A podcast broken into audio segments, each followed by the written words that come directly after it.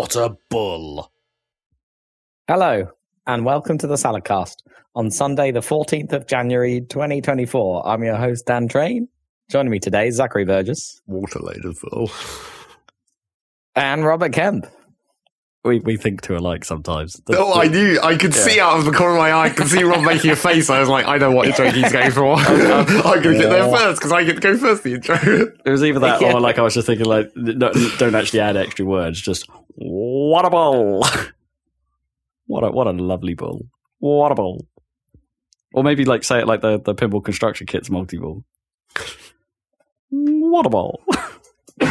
Volleyball. What a ball. That was a water ball though, What a ball. which Yeah, I water ball. feel like has been a thing in a pinball game that we've played at some point. What a ball. I don't think there was a water, a, technically a ball made of water in that Made of psycho water. pinball table, but I mean you're there? underwater. Yeah, but- no, I, I distinctly remember a ball that changes into a waterfall Hmm. in a in a probably real bad pinball game at some point. Yeah, probably. It was probably those- one of those graphic pinball games where it's like, oh, Yeah, look how yeah, pretty this is, and the ball can change, and it's actually not actually a very good pinball game. It's probably a Pinball Effects game, Yeah. isn't it? probably. Fire and Shade at Pinball Effects. You know, the best selling pinball game, probably. Were those Which not good tables in pinball effects? No, they're not. And they doesn't like the physics of Pinball Effects isn't fun, and the Hmm. I don't know all the numbers like it does the video game thing, right? Right, bits of score just pop off where the ball the ball is, and it's like, no, I'm a purist. I need my score to be on a dot matrix display. Yeah, to emulate the real pinball tables. Although Yeah. they probably have like 4K displays at this point. I don't know. I'm what I say like that's that's that's that's the least of the problems in those things. It's just those tables are kind of boring. That's just that's just all it Mm. is. Not that not that fun. And maybe, you know, it's probably the the pinball effects physics making them less interesting. I don't know. so, what's the S tier pinball simulating at this point? You know, I don't actually know because it's like obviously, but previously I would have said Pinball Arcade. That had problems, Hmm. but like it was a pretty good. It was a fun way to play those tables. I don't. I don't. I don't necessarily think that that like the physics in those games was particularly real compared to like when you play a real table. Like they, there's definitely a difference there, but it was at least a fun representation of those physics. It seemed it was Hmm. it was uh, a nice way to play. A little bit forgiving, maybe. Um, and it didn't necessarily. I don't think. It, I don't think they handled the verticality of ball physics particularly well. Like, like it was a two, almost a two D model, right? Like Mm. it's the thing What, that like it never leaves the surface of the. yeah, something like that. I mean, there, there were definitely tables they had in Pinball Arcade. Uh, I think there's, I forget what it's called, but there's one where it's basically like a golf pinball table, and they have a ramp that you use to ramp off off the table into some targets that are behind the playboard, essentially, and you have to hit it up that ramp. And uh, so they did model that, but I've never, I, was, I always thought that that felt a little jank the way that actually functioned.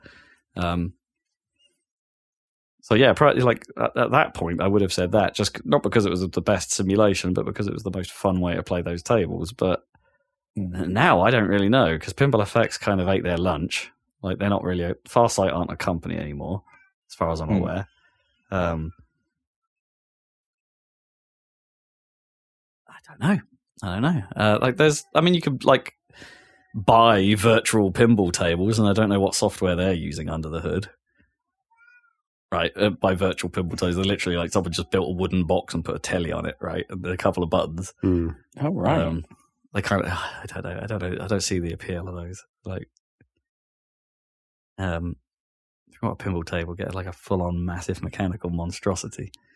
But they're impossible to maintain. They are impossible to maintain. Yeah, um, I still want one one day, but um, I mean, I've got a garage and everything now. I can actually house one, but If you don't want to use your garage to put cars in, then yeah, I guess well, so. that, that gar- our garage is a little bit too thin to put cars in. Like you could, Helpfully Yeah. for a garage. Yeah. you could, but it wouldn't be comfortable. Maybe if I had got an old Mini again, like an old Mini, not a new Mini, Mm. then it might be suitable. Uh, But anyway, Gnome just fills it with crap anyway, so you know.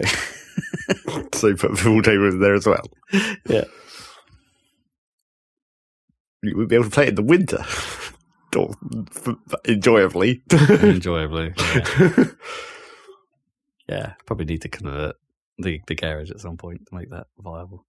More money than the damn pinball table. Not that pinball tables are cheap. Good God, No.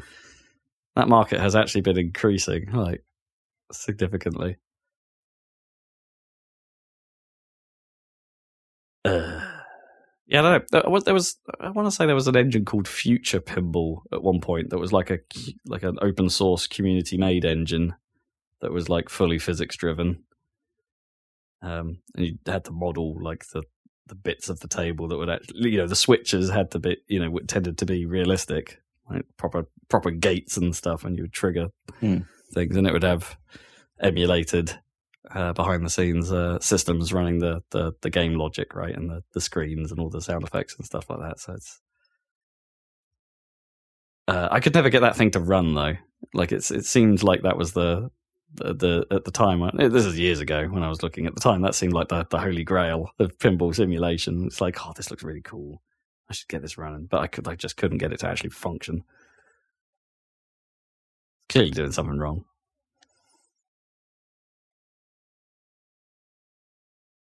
Yeah, pinball's kind of out of fashion right now. Hmm. It felt like there was a moment where it might make a comeback. Well, I mean, it did. that was the moment of slightly before Pinball FX. Yeah. But I meant like in, in almost in physical terms, right? But then I guess where would you put them? Yeah, but the that's just like all arcades.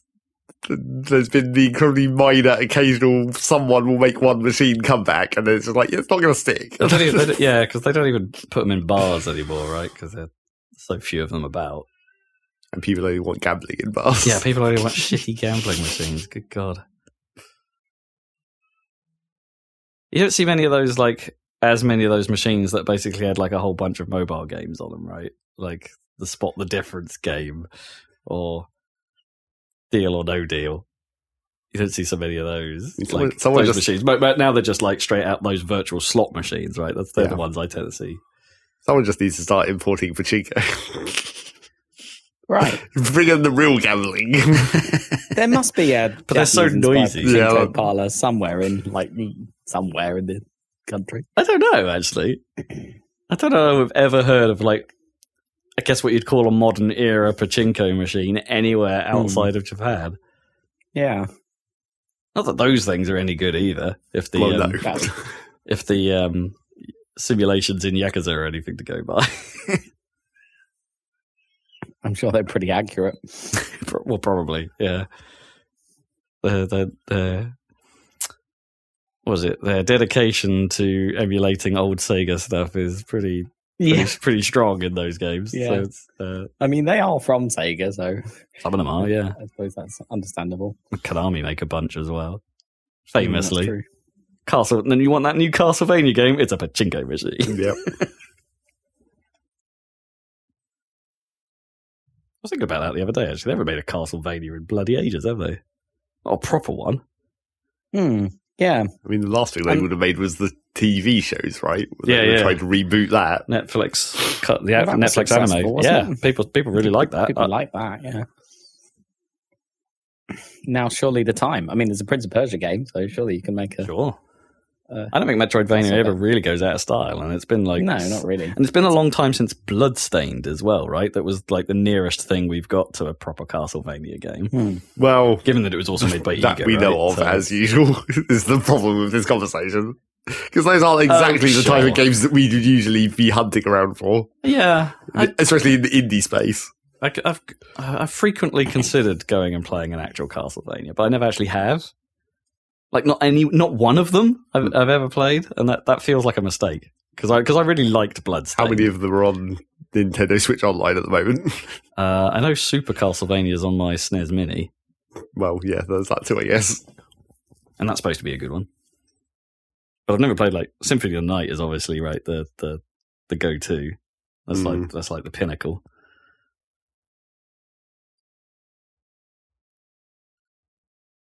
Yeah, this is a podcast about video games. Yeah. Somewhat. Straight on topic, We- we apparently. got We got, any yeah. non non video game random going on? Uh, I mean, I going watched some on? TV. I can talk about YouTube adverts again if anyone wants to hear some more about I re- that. you, know, you know I really do. Let's start with YouTube. Actually, I guess I guess it's not actually YouTube adverts this time. It's just the state of my YouTube. Well, okay. First thing that I wanted to point out is I have now seen the flashing like and subscribe buttons. Oh, right. That has percolated Yeah. down as far as my YouTube happen. apparently now. and it's like rainbow coloured as well. Oh. Yeah. Which seems a bit much. I don't think I'm always part of the uh, the multivariate test. Like Hmm. sometimes I see it and sometimes not. Hmm. But the other weird thing that's been happening on my YouTube, which is not advert related, but is algorithm related, I guess, is is a thing I've noticed that like in the in the shit zone at the bottom of the page, where if you scroll too far, scroll, scroll too far, you enter the shit zone. One thing that like seems to like pop up and then disappear for a few months and then pop up again. And it's done this like multiple times, which is why I've noticed it, which is really weird because it's like, what is this algorithm doing? Is specifically videos that appear to be in Hindi, I guess. It's like one of oh. the um, Indian languages that looks all squiggly. So it's like, it's quite obvious when it's doing that. Sure. And ASMR videos, but they come together. Oh, It's like those wow. two things always start appearing in the shit zone Ah. for like a month or two, and then they go away again for a while, and then they both come back again for a while. It's like, what? Why is the algorithm doing that with those two things specifically to me?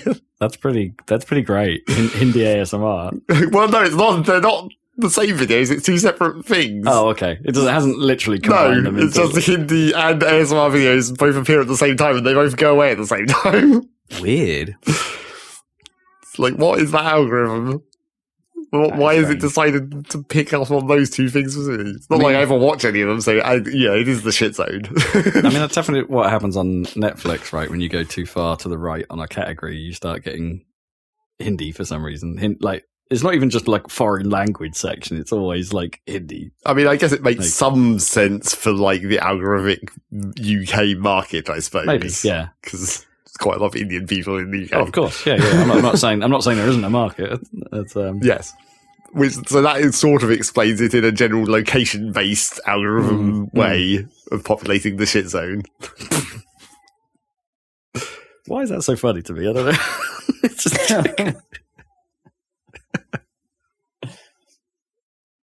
But yeah, that's, that's they've they've come back again. I've- just I've- this month. I've stopped. It's seemingly my my my YouTube account's obsession with that LinkedIn ad has ended. Oh, okay. I'm now getting. I'm now seeing a variety of normal ass adverts now.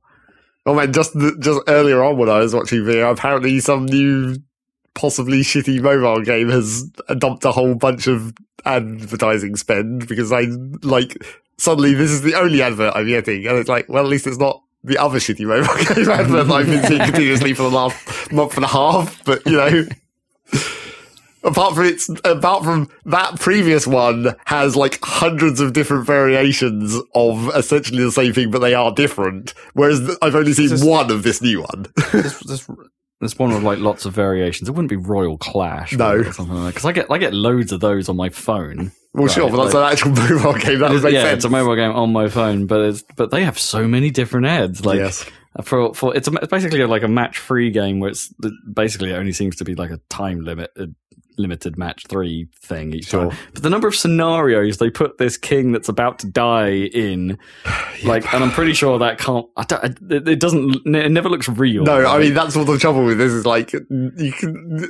It's well known that these mobile game adverts are unreal. Yeah. Like they're not actually the, or like it will be like one level in twenty that is like that, but the Mm. rest is is some other shit. Then they're just trying to lure you with the slightly less Yeah, with- shit with, part. with, with these weird bits that they've spent time on. It's like the one, the one for me that gets me, like that looks totally. I mean, it'd be cool if it's not not like faked, but like the one that gets me a little bit is like there's this the king's in a room that's on fire for some reason, and the fire is rising somehow. In Right. like a, I don't know. It, it doesn't make a huge amount of sense to me because it's like a castle, right? It's like what what is, What is on What is on fire? fire in this stone room? all those, all those hanging, hanging parchments yeah, and whatnot. yeah, the giant carpets they put on the walls or whatever, um, hanging things. Uh, yes, uh, but there's like like water that pours onto the the match three grid, and you've basically got to make a channel for it through the grid, and it Mm. eventually pull, like falls down. And the, but there's water, the way the water physics actually looks, Mm, it's probably a little, little bit too good for a, a match three game. You know what I mean? Like those water physics look look legit, man. Well, I mean, that wouldn't necessarily be, well, maybe for a mobile game, but it wouldn't necessarily be that hard to just make a water physics thing, just uh, overlay a effect on top of, and like, you know, highlighting um, squares in a grid Um, or whatever. Maybe. At this point, it's probably just a plug-in. You just be like, Oh. put in the water effects, blam, and there it goes. I suppose. But I did just look at it and think, like, nah, they wouldn't have gone to that effort, would they? Not as one of the things this game does, supposedly. Supposedly.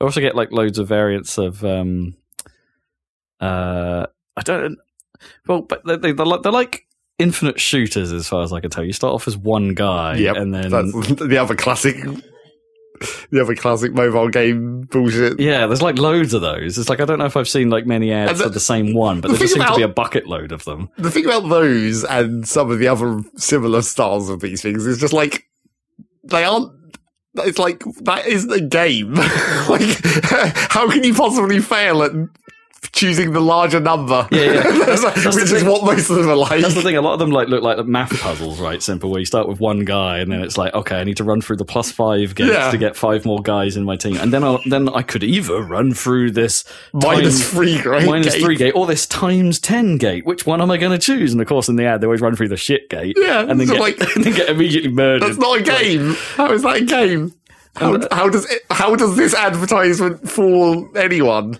I mean, I guess that is the trick, isn't it? Because what they're actually doing is being like, you can do better than this. Yeah, yeah, yeah. They're trying to trick you into getting into it because you're like, man, this guy's dumb. I could so beat this. This looks easy. I could do this. Yeah.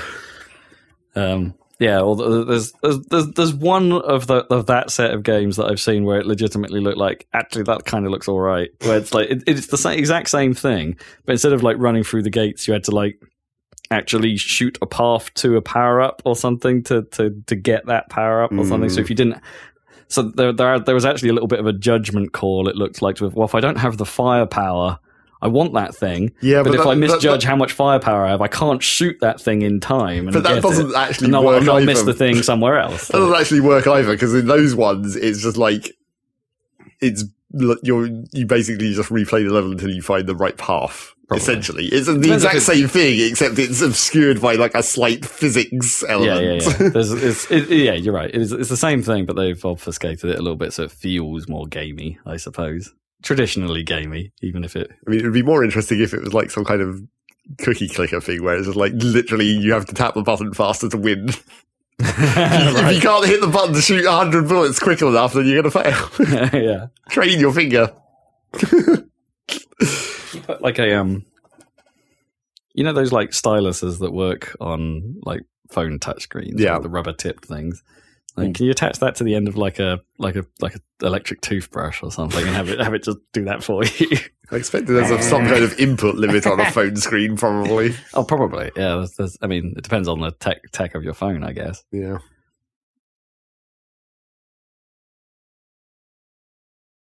i need to buy a new Brian, ele- though. i need to buy a new electric Yeah. toothbrush my, my I had to. My one, My one just was died. Perfectly fine. Died. Yeah. Yeah, the I- the motor- I, I planned thought- obsolescence. I'm annoyed. Well, it hasn't I- hasn't sort of fully died. It's like I can still charge it up and all that stuff, but like the motor is effectively like seized, so I can't. Like I've wiggled it a few times with a pair of pliers, which if you go to my bathroom, that's why there's a pair of pliers in there at the moment.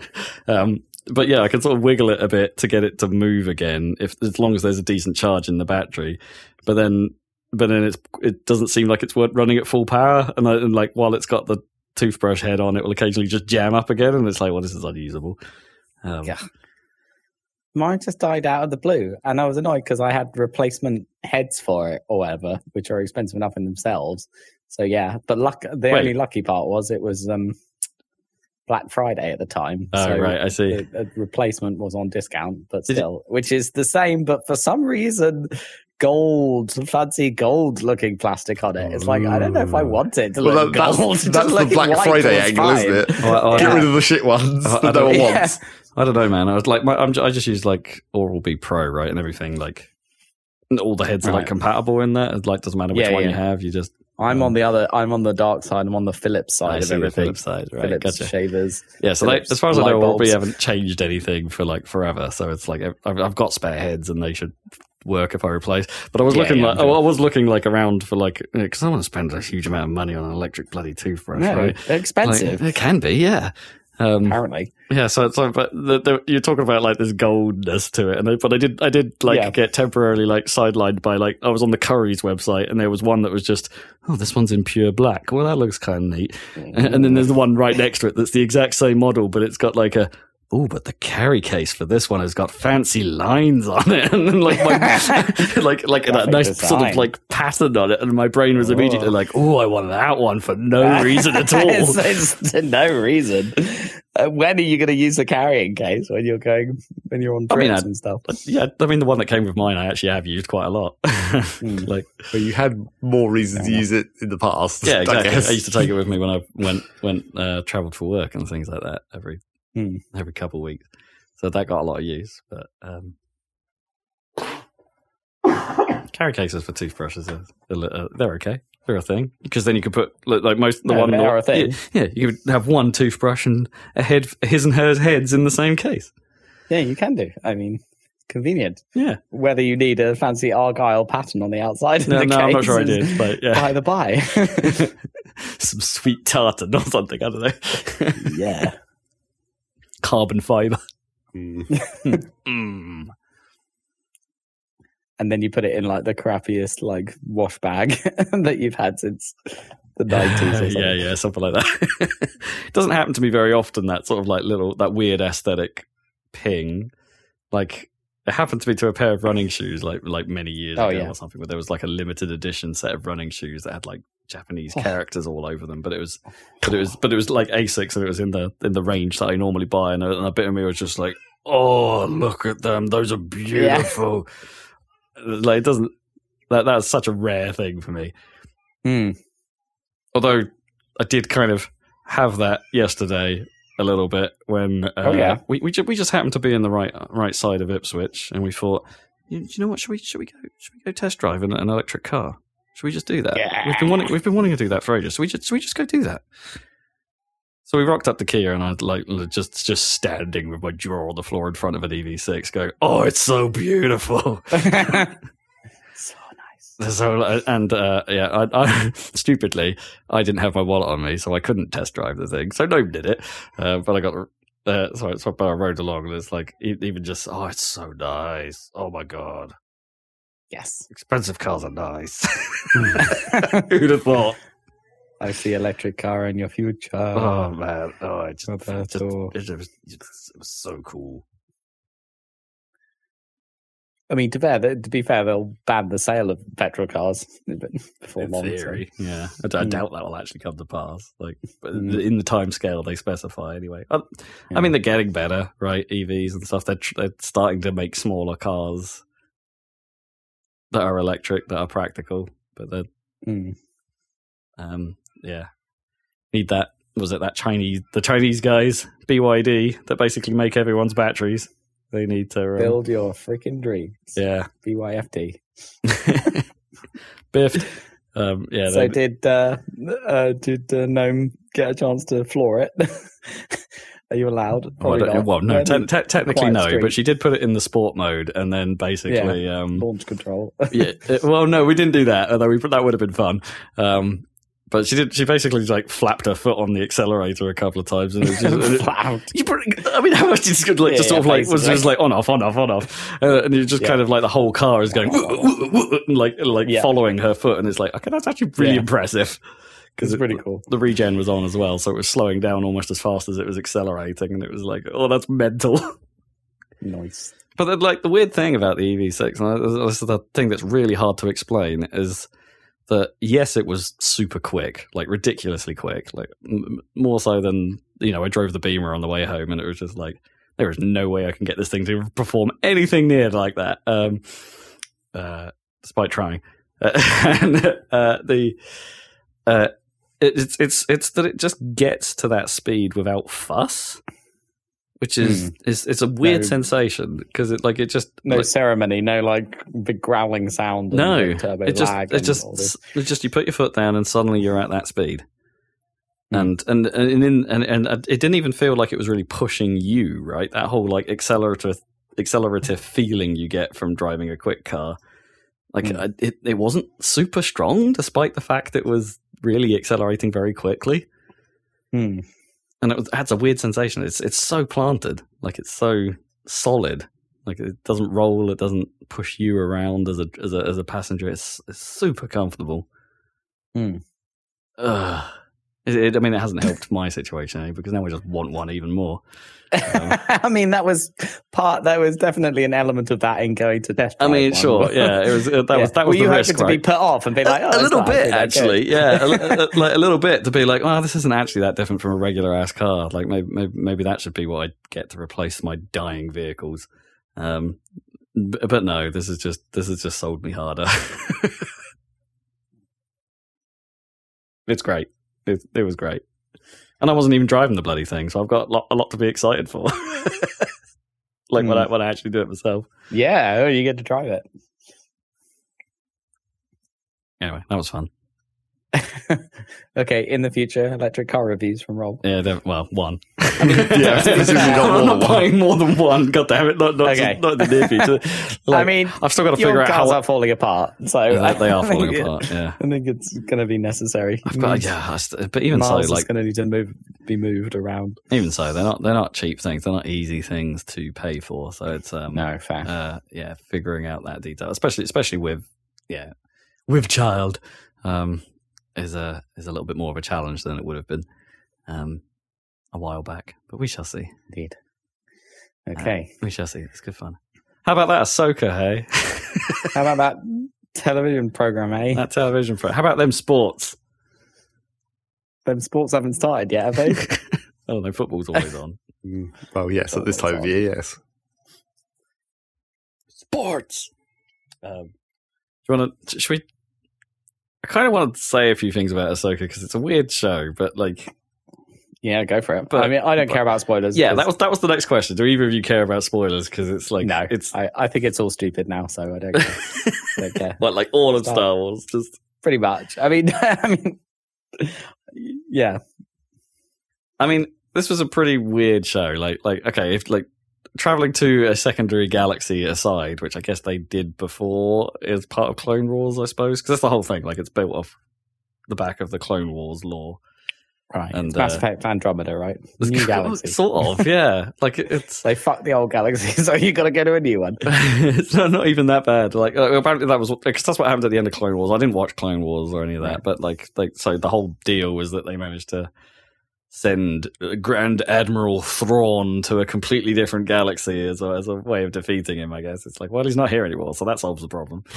Um, uh, the best way to solve a problem. yes. Send it far away. Sure, that won't be a problem in the future at all. But they but they lost one of their own in the process because you know there's always there's always stakes I suppose there's always a cost, um, and and this is this this this, this new show is about like oh he's, he's he might still be alive in this other galaxy still oh and someone's trying to get him back oh and they might actually be able to succeed because they've built this ridiculous ring that's just covered in hyperdrive engines that actually might be able to do the journey.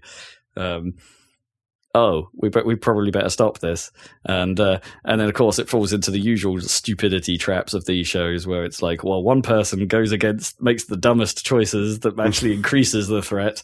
The politics of the world seems to always be against, you know, actually stopping bad shit from happening.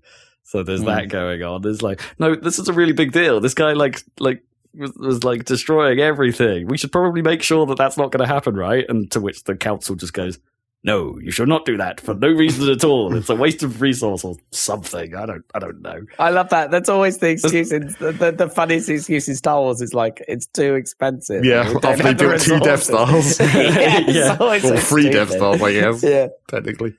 I d- uh, yeah, it, it, wasn't very well explained why. There was like one guy who was like basically just like like really anti um, Mary Elizabeth Winstead's character, um, Hera, General Hera, from uh, you know doing anything that seemed like her job. Hmm. It was weird. And like nothing came of that plot line either. It's not like he was revealed to be a traitor or something, or that the council was like well, they probably are corrupt. Yeah, probably. it- It's in that sort of time frame. It's in the same sort of time frame as that, or similar time frame as Andor, right? I think, um, or is it Hmm. after? No, it's probably after I forget. I get a bit lost. If it's after Clone Wars, then it must be after Andor, right? Um, quite a long time. But there are some characters that you will have seen in Andor that are in this. And I don't know how things I, are. I get so lost with the timeline now. Yeah. Uh, how things are Yeah, in what- actual Star Wars canon now, but you'd think that, like, in the logic of how Star Wars works, hyperdriving to a different galaxy wouldn't actually be that difficult because there's nothing out there in between them. I guess. Yeah, Enough the, to run the, into. The void. Yeah. But I'm sure there's some random bullshit explanation why it's actually really Oh, hard. apparently, apparently they need more engines to do it. And, well, like, that and- also doesn't make sense. And but the thing is, is they need they also need a map that gives them allows, lets them to do the calculations or something to get to get to where they actually I- want to go. I don't like. That's the thing about the whole idea of hyperdrive in Star Wars. Is just like surely on the, if, if you're the explorer, you're going to be the first one to map out a new route. You just go to somewhere nearby that you know is safe, and then like look right, and then find out where you like. Because stars are kind of obvious. I mean, maybe you still run into a planet or something, but like Yeah. you could surely just stop and further out and then like narrow it down, right? I don't, yeah, I don't That know. would surely be how Star Wars hyperdrive should work. They sort of. I mean, they, they sort of play into like the the some of the stuff that was in like Jedi Fallen Order, right? That there there is there is ancient knowledge that, or Jedi knowledge, or whatever Force aware people knowledge that just hasn't really been passed down like particularly well, like ancient ruins and stuff with stuff in it that Mm. could convey messages. Holocrons. and they they even uh lean into the whole the, the witches thing. I've never really fully understood the witches in star wars. They, they i don't know. They're in fallen order aren't they to uh, in some sec- sections and they're back in this. But they're supposedly from this other galaxy or something? I don't really follow. Anyway long story short the whole thing i sort of want to talk about is it's a kind of a weird show because they fail like the whole Okay. the whole season like they don't they don't succeed like Thrawn comes back, Ahsoka and Sabine are stuck in this other galaxy with no way to get back, except maybe they'll probably hitchhike on the space whales again if they come back. Betting. Um, it's all about space whales. Uh, and that's kind of where it ends. Like, like they, like they, they, they cock it up, and uh, that's a weird, And- it's a weird place to sort of end. Well, that- I mean, What's kind- it's Thrawn going to do? Is he going to take over the Well, I don't know. Presumably, he's just he's he's a heir he's, the Empire? he's clearly an excellent strategist, so he's a that's why he's a threat, right? And it's um, Sure. um I guess now he's back and he's got a position of and he's still got his position of power. I suppose it's possible he can But canon wise, this start is rebuilding. like so he's got to He's got to come back and is- go away again. he's got to go away so that the First Order can come. Yeah. right. Yeah. because he's not involved in that. So, so he's going to lose eventually. well, unless this is all a side plot that, that never really gets to the grand scale, right? That that of the first order, or yeah, I mean, I don't know, man. I stop caring. Wait. So so if this is, I'm just trying. Like the timeline, I guess, is important. So it's after Clone Wars, then the first Death Star might not have happened yet, right? So it's but no, no. So, so where are we are we trying to work out? Ahsoka takes place around the Mandalorian time, which is after Return of the Jedi, right? right. So After so the rebels have won. Yeah, so we're still pre second. Okay, so we're after first Death Star, Death Death Star, but pre second Death Star. No, it's after everything. So it's after second Death Star destroyed, Oh, okay. but like pre. Oh, Sorry, yeah, that's Return of the Jedi. Got you, got you, got you. Like, Uh, So quite a long time before Rey and Finn and all that Yeah, stuff before. in First Order.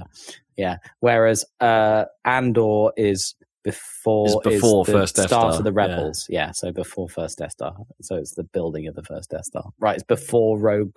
It's a prequel before to Rogue, One. Yeah, yeah, Yeah. it should lead all into that. Yeah, because he Um, died at the end, right, of Rogue One. Obviously. yes, Andor. yes, he does. Yeah. Yeah, yeah, okay. Yeah. So this, so yeah, I guess he must. Whatever happens to him, he must not succeed, right? I guess that's where the Ahsoka series is going. Like they to take him down before he becomes anything useful. Thrawn. Yeah. Yeah, I guess. But it Um, could be a fun, more fun story than the, I don't know, sequels. I guess I don't know. Thrawn's kind of well, I don't know. I like, I quite like um Kylo Ren and all that stuff. That's fine. I mean, for, as a ba- as baddies go, he was pretty good. Yeah. Yeah, yeah, yeah. Kylo. Well, I mean, unless this is and it's Adam Driver as well. yeah, which yeah, who's, who's, who's awesome. So unless this is just going to end up going full Mass Effect Andromeda, then just going to have like now we can have all these Star Wars stories that take place in an entirely separate galaxy, and therefore Yeah. we don't have to worry about how this links up canonically for a while. What, what's Well, so they're They're gonna, about the happen in their own. I mean, maybe maybe that's the plot here that like they they just separate from the Thrawn storyline completely. Let let Hera deal with that. Well, all in- send Thrawn back to that other galaxy, and then, just have all those characters go over there. well, maybe, but that's, that's, that's they can do their own thing for a while. It's not where they're at right now. Um, Star but but anyway, yeah, it's just, it's just weird because it was quite an unsatisfying. You know, you don't get that satisfying season end feeling from that. But like everyone No. seems kind of fine with it. Is the weird thing? It's just like oh, Thrawn's back. And it's Just like oh, because it, yeah. because one the guy they lost is still alive, right? Uh, like he's he got sent to that other galaxy as it turns out, to the exact same planet as it turns out. So he was so they found him and he managed to get back with Thrawn. Um, but uh but yeah, there's, there's Sabine and and uh, and Ahsoka are left on this planet in the middle of nowhere uh, in, in an entire other galaxy, and it's and they seem fine about it. It's like you just you just failed like the one thing you set out to do. Partly, and, and it's all Sabine's fault ultimately, right? Because she could have chose not to. There's a bit in the midway through the season where she basically gives them the map, like under the pretense she might be able to find that Ezra guy, and it's like, oh, see, I'm dooming a whole bunch of people to to to probable death for one guy. That classic choice, and you're being Jedi trained. Everyone's fine with it at the end. Everyone's it's, it's all good. It's all cool. It's all water under the bridge. it's like I don't get it. I don't get it. Mm. It's like it's not. And there's plenty of moments in the in the show. Like it's got the classic like stormtroopers are stupid stuff that they seem to keep doing in in the current shows where it's like you're in a room, you're surrounded by stormtroopers, and like one of them is shooting at a time for some reason, or they surround you like completely in this encampment, and then they all just like hmm. l- shuffle away into cover or something for some reason against one guy. Rather than just just shoot the guy, just shoot him. It's not that hard. Is it like that- for some reason the, the, they just really play into that? I think it was was it the last. Was it the last man, last episode of Man? No, it was probably Obi Wan or something where there was a bunch of that. Where it was just like like a whole bunch of stormtroopers storming some sort of walking into a base down one corridor, right? There's just not even a big open area, just one corridor, no one can shoot anything. and it's like, but you're like two feet away from the, like you're not even far. away. it's It's not even a long corridor. It's beavers did. It's yeah, they, they but they, they they lean into that so hard now, and it's, it's it gets quite annoying. And there were just moments where people just make really stupid decisions. Like even Thrawn, like is supposed to be like this this this master strategist. At one point, just goes uh, like like the whole point is they they're loading up, ready to leave with this material that I can't remember what the hell its deal was, but they're loading up their star destroyer with this stuff, and it's like we can leave as soon as that's done. And we've basically his entire plan was to, lay, to to delay them enough so they can just go and not worry about it, right? And it's Hmm. And then it gets to the point where they seemingly have finished loading up, and then they don't, and then they go, "Oh, we can leave now," and then they don't for ages, and it's like, what's that? What's that about? Like they could just leave, they could just go.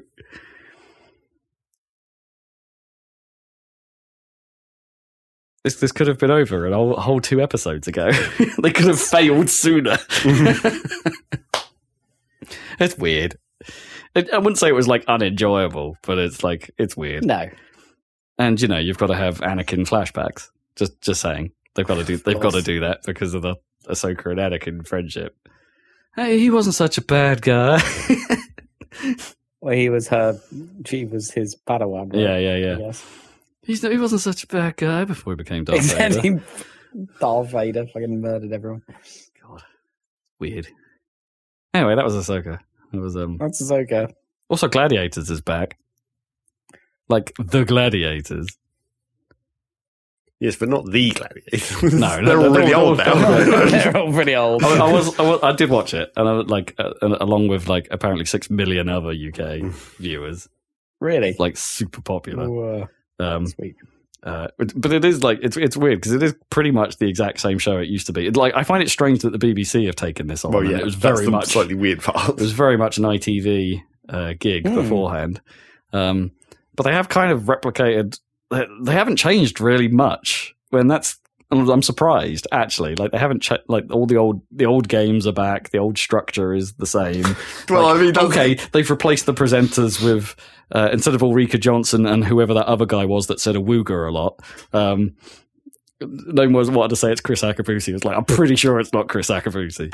Um, uh, but anyway, yeah. The, the, the- so instead of them, they've got the they've got Bradley Walsh and his son Barney Walsh, which is a slightly weird combo. But you know, they were they were fine. It was okay. Um, but other than that, it's the same show. It just feels snappier because there's no ad breaks. Mm. Um, and I'm not saying that's a bad thing. Like, it, but it, but it is snappy. It does it does it does zip through the show pretty quick, and that's that's also quite unusual because it means they don't stop and have too much sob story stuff. Like they have a little bit of intro at the start of the at the start of the episode where they obviously introduce the competitors and stuff I like that. But they, then, they but then didn't do that much in the old No, they didn't, and I'm surprised. Like because that's such a thing to do now, right? That's such a modern TV trope. There wasn't any videos of people jumping over cars, though, right? Because that was that was like always the thing. The competitors would like like show it's like, and here's them jumping over a car to show off or something. And it's, there, there there wasn't any of that. One of the females was from uh, female competitors was from uh, from Ipswich, so we were like, "Yeah, go Ipswich." She lost. Um, spoilers, spoilers if you haven't seen it. but at least there was some fun. It's like she's from Ipswich. Come on.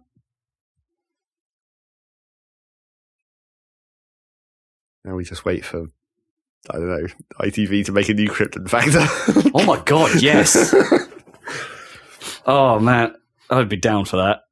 But they would ha- again, they would have to not change very much, right? I don't want them to modernize it in any way. I want them to use like crap, like have puzzles that are on a glow on a light box with crappy perspex pieces on top. I mean, that was what the cube was, though, right? Basically. I guess, yeah. With a lot more talking and betting. yeah. Uh, But there's no like ridiculous obstacle course. That was such a minor part of that show, anyway. That's like it's the only bit you remember, but then you don't remember all the other parts of that whole show. Oh, I remember the observation challenges, right? It was like, let's watch this stupid video and then ask questions on it. Or like uh, the occasions where they would do it, make you watch it twice, but there would be differences. Yeah. Video spot the difference. Compelling television. And I actually don't really remember much else about it, just like those three things the lightbox puzzle, the obstacle course, and.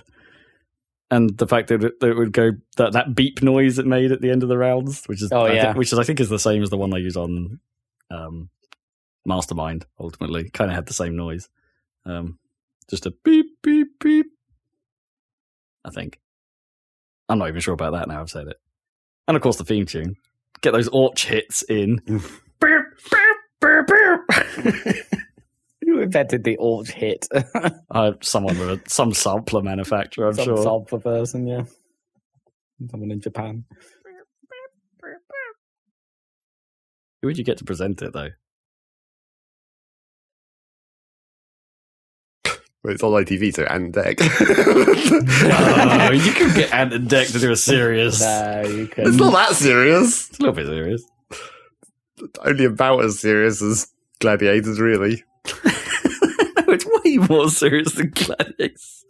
It's like the Mastermind, but with but with different things to do.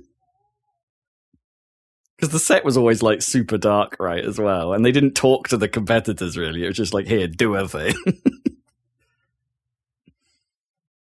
I watched Mastermind the other day because uh, Andy Zaltzman, one of my favorite comedians, was on it. Hmm. And his specialist subject, he chose the the sculptor Auguste Rodin.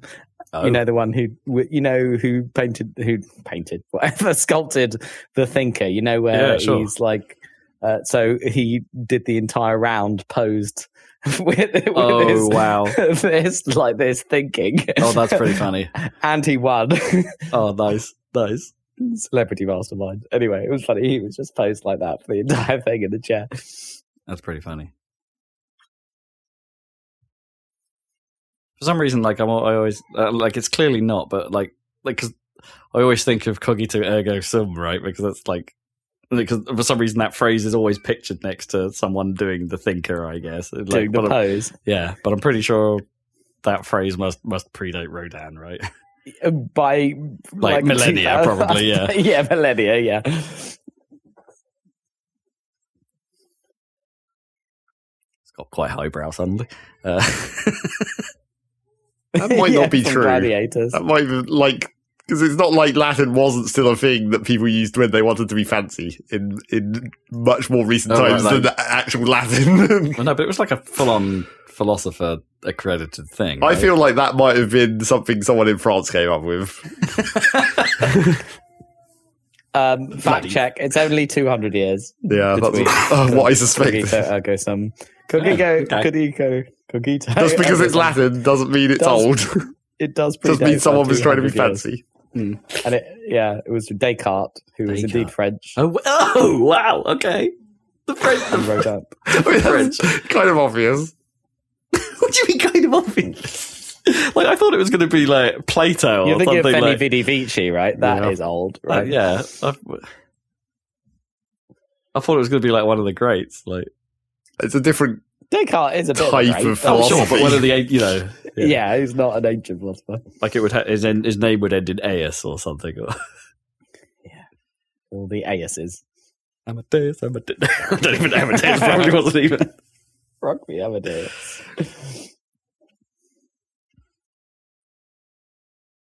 okay, uh, that's highbrow corner. TV, low and high. That was, that was what I watched on TV. Anyway, yeah. I mean, I know Gnome's been watching Saltburn, but she hasn't actually cast an What is opinion. that? I have no idea. Is that a TV show? Is that a film? I think I'm it's a, I think it's a TV show, but uh, okay. I'm I'm not sure. I've seen things about it, and I'm like, I'm not sure I could be bothered. no, It's one of those ones where I'll probably come back to it like in yeah, I've got I've, just, way just, afterwards. just totally not on my radar. But No, might have been a film actually. I don't know. I don't know. I watched Poor Things yesterday, which was that Oscar buzz. film. Oh right, yeah. Emma Stone. Yeah, it was amazing. Um, and super weird in a really and funny. and Mark Ruffalo was super hamming it up. Uh, I do like but a bit yeah, of Ruffalo. uh, but yeah, if you see the warning screen in front of it, like 18 rated, strong sex, it says. and it's Oh. like, that's accurate. Strong. strong. There's been, I mean, this year, like, the just, just a lot for- of beef on the show. exactly, super strong. Hinge Um, sex. There've been some crazy good. I didn't re- think when I saw Oppenheimer, like in the year, that there would be two films better than that that I would see before wow, the Oscars okay. even came around. Like I prefer, I think uh, Killers of the Flower Moon, the Scorsese film, was uh, I'm really good, and this was also really, really good. Um, so yeah, very strong year for the Oscars. I don't Not actually sure. like. There's been like uh, obviously like I've been sort of looking ahead to, to to 2024 a little bit in terms of games, like thinking about like what's going on in what's going on for the Fantasy Cricket League, obviously. Yeah. Whenever we actually start that, probably too late for Tekken Eight or whatever. I don't know. Yeah, it might be pretty close. Definitely too late for Prince of. Persia because that's like out out. Yeah, too late for Prince Um, of Persia. yeah. Uh, yeah, we'll we'll sort that out very shortly. But uh, I need to redeem myself after my god awful 2023 result. Um, Reigning champ. I've had one. No, was it one win, one loss for me? Was it two second places for you, Zac? Like so far in the league, something like that. Well, Dan won both of them. Oh, I I've thought I won thought I both so won the far. first year. Oh. No, I won. I won. It was pretty close, but I won. The, I've won both so Ah. far. Oh, that's that's disappointing. Uh, um, I forgot. I totally lost my. Oh yeah, no. But I, I, I was seeing some threads that I then didn't read about. Oh, this is going to be a really good year for film, and I'm like, Yeah, really? Okay. I, I can't say I know. Well, what, what Aquaman two? Dune Part Two. Well, I suppose, no, yeah. Aquaman Two was a bomb, wasn't it? Was it? I've, I've no idea. Yeah, it bombed. It came out. I watched that first one. That first one was weird. like not. I That actually made a lot of money. Apparently, the first. oh, one. sure, Jason Momoa. Well, I guess, but it didn't seem to work the second time around. Yeah. Well, I guess I guess Momoa being on screen was kind of still a novelty at that point? Is he had he only been in that and Game of Thrones. well, yeah, or uh, what's the other DC film? Justice League, I suppose. Hmm. Yeah, it's a strange film. It was like, it was it was fun. Uh, and Momoa was cool generally. Uh, yeah, so Dune. Other than that, I don't really know what else has happened. Sonic, Sonic Three. Sonic 3 and Knuckles. the uh, cultural highlight of 2024. If is it this year? Maybe. Probably, I, don't I mean, it, without Jim Carrey, I don't know how it's going to scale the heights of Sonic the Hedgehog. sure. I don't know. Is there um, another Detective Pikachu film? Oh, yeah, well, yeah. Supposedly that's coming. I don't think they've said when that when that's coming out, but supposedly there is another Detective Pikachu film. Well, we'll see.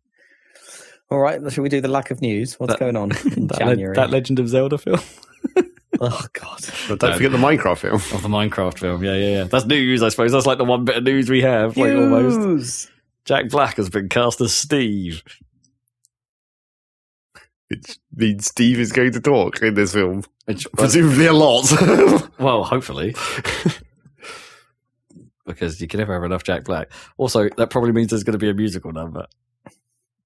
Because that's kind of the thing, right? Like, whenever the Jack Black is playing anyone, there has to be a musical number. I guess. He has to be. Anyway, Steve. And Jason Momoa is in that film as well.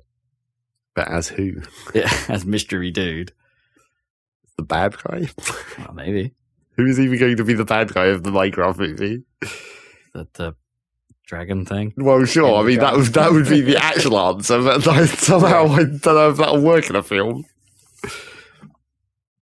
Also, the dragon in Minecraft is canonically female, so okay, so it's not Jason Momoa.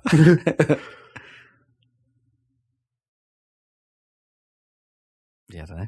Don't know. I, I, I just legitimately don't know enough about Minecraft, I suppose, to know what the hell they're going to do with this thing. Well, that's. I mean, that is the problem. Is just like what. The, that's why you had the Telltale games made up their whole own story. Sure. like, But maybe that's maybe that's a, a good thing, right? Because it is blank slate. There is no, there's nothing to the to to, yeah, to but hold them that's, back particularly. that's where the risk is, though, because like you can make any old bullshit in there, and people won't won't like it. Probably. It's probably why. That's probably part of the reason why you know, like Minecraft Dungeons and Minecraft, whatever that other one was called, screwed up. what was that other one called? No, I don't remember. Legends? No. Maybe, yeah. Or it released last year. Yes, it released last year, we've already forgotten, and so has everyone else. seemingly. but yes, even official Minecraft things that go slightly off. It, it's like the Telltale thing is almost that succeeded because it went further. Like the Yeah. official Minecraft stuff, which tries to stay relatively close to the original, is like, yeah, but then no one likes that. a weird thing, isn't it? Like because like Legends and in some in some respects, like there's no real reason why Legends and Dungeons shouldn't have worked. well, I mean, apart from the actual gameplay part oh, being Maybe- not great or whatever, Maybe, but yeah. But like, do you, like is do you think that was exacerbated by the Minecraft attachment? That it's just like, well, this isn't this isn't. You can't just put Minecraft aesthetic onto a thing and give it the full name and then expect it to do well. yes, the Minecraft aesthetic doesn't cover for a bad gameplay, certainly. Because I actually sort of thought, like, Mhm. okay, dungeon, dungeons might have been a bad fit. Like, I, I, I kind of, I can see that now. Like, because there isn't none, none of the mind craftiness can really make sense in dungeons, right? There isn't a lot of building you can do. Well, I mean, At least in Legends, they or whatever that game was called, I'm going to call it Legends. Um, there, there at least were building mechanics, right? But And you and could to- have made the building part of the dungeon crawl because it was it would basically just be like slotting gems in Diablo or whatever. Like that would be the you'd craft, oh, you'd craft the like weapons out of parts. like just scream. Well, you would have to be giant. It would just be like the stats would be changed depending on what materials you used or whatever. Maybe. Yeah. There's ways to fit that into the Minecraft aesthetic somewhat. I guess make it more more crafting focused than normal. Yeah. Or go full like know, more roguelike and actually build the dungeons. Where like you have you buy you get like blueprints for Oh. certain parts of dungeons that you can insert or Oh, something. that's that's an interesting idea. Yeah, like there are gaps in the dungeon that you know you can that you're allowed to fill in or something, and you can fill them in from your pool of yeah. stuff that you've. It would be like a deck. I suppose it's more like a deck builder, but I mean, they did do that in Zelda, right? They did the dungeon crafting thing in the remake of whatever that game was. Link to the no, not Link to the Past, the other one. you think it Link Between Worlds? No, No. what was it called? What's that game called? Oh, oh, oh one- the, the remake, the one, Yeah, the, the Unreal, remake. the Unreally one on Switch. that had that or- had the dungeon maker, right? Yeah, Link's Awakening. That had the dungeon maker where you could like Huh. rearrange the little dungeon rooms to make your own dungeon. It wasn't actually very good, but you know that's the concept, I guess. Hmm. Yeah, Um, that's you what- know, yeah, that could, and yeah, maybe they could have, but they didn't. No. well, that's the thing. It's just like probably the actual real problem with those games was like under ambition, which, Mm. where it's just like we made something real simple and then just slapped Minecraft on it. or or we were like how they probably came at it from the other angle, right? They were like, uh, what do they call it? I, I was I was something on um Second Wind was talking about this exact design philosophy, these two design philosophy differences, like bottom up versus top down. right. Um, where Hmm. bottom up is you focus on the gameplay mechanics and then figure out how to build an aesthetic and a world and stuff around it. But the game, ultimately, gameplay is key. Um, and then top down is where you, is Avatar, right? where it's like you've got where you've got an IP and you've already got an aesthetic that you need to munge a game into. Right. Uh, and Minecraft, I think, has been top down on everything except Minecraft itself. But Avatar is like it. That's true, but they had Far Cry, which was bottom up, arguably from the uh, very beginning Oh, of sure. Far Cry. Yeah, yeah. At the very beginning, Yeah. surely. So, so it's not like it was completely top down from scratch. No, Like, but no, like you can't say any top-down game is really because Is, it, no. it has to be built upon something, yeah, um, or you know, you're cribbing average ass ideas from something else. I feel like Yeah. something like Watch Dogs or something is pretty top down. Maybe know what I I don't mean? know. Yeah, or, or it's- I mean, most Ubisoft titles you could argue are that these days, right? It's like, oh, we've got these open world engines. What do we do Hmm. with it? Oh, we've got that Star Wars license now. Let's make Star Wars Outlaws or whatever that game's called. I still Yeah. think that looks good. I might. I'm going to pick that for might, the league if might I be get a chance. Might, might be all right. It might be, uh, you know, that and Oh. that and Jedi seem to be potentially holding up the Star Wars games front um, reasonably well. I mean, Jedi is from a quality developer and seems like a quality thing, but I'm not really interested. Whereas Unless, unless you buy the PC version, yeah, Which Right, sure, which apparently is still yeah. garbage. which is weird because I'm sure Respawn made a decent Titanfall two on PC is- was perfectly yeah, fine. Too. Yeah. Um, but I Apex suppose Legends that- on PC is perfectly fine. And you'd think it would be, oh, I don't know.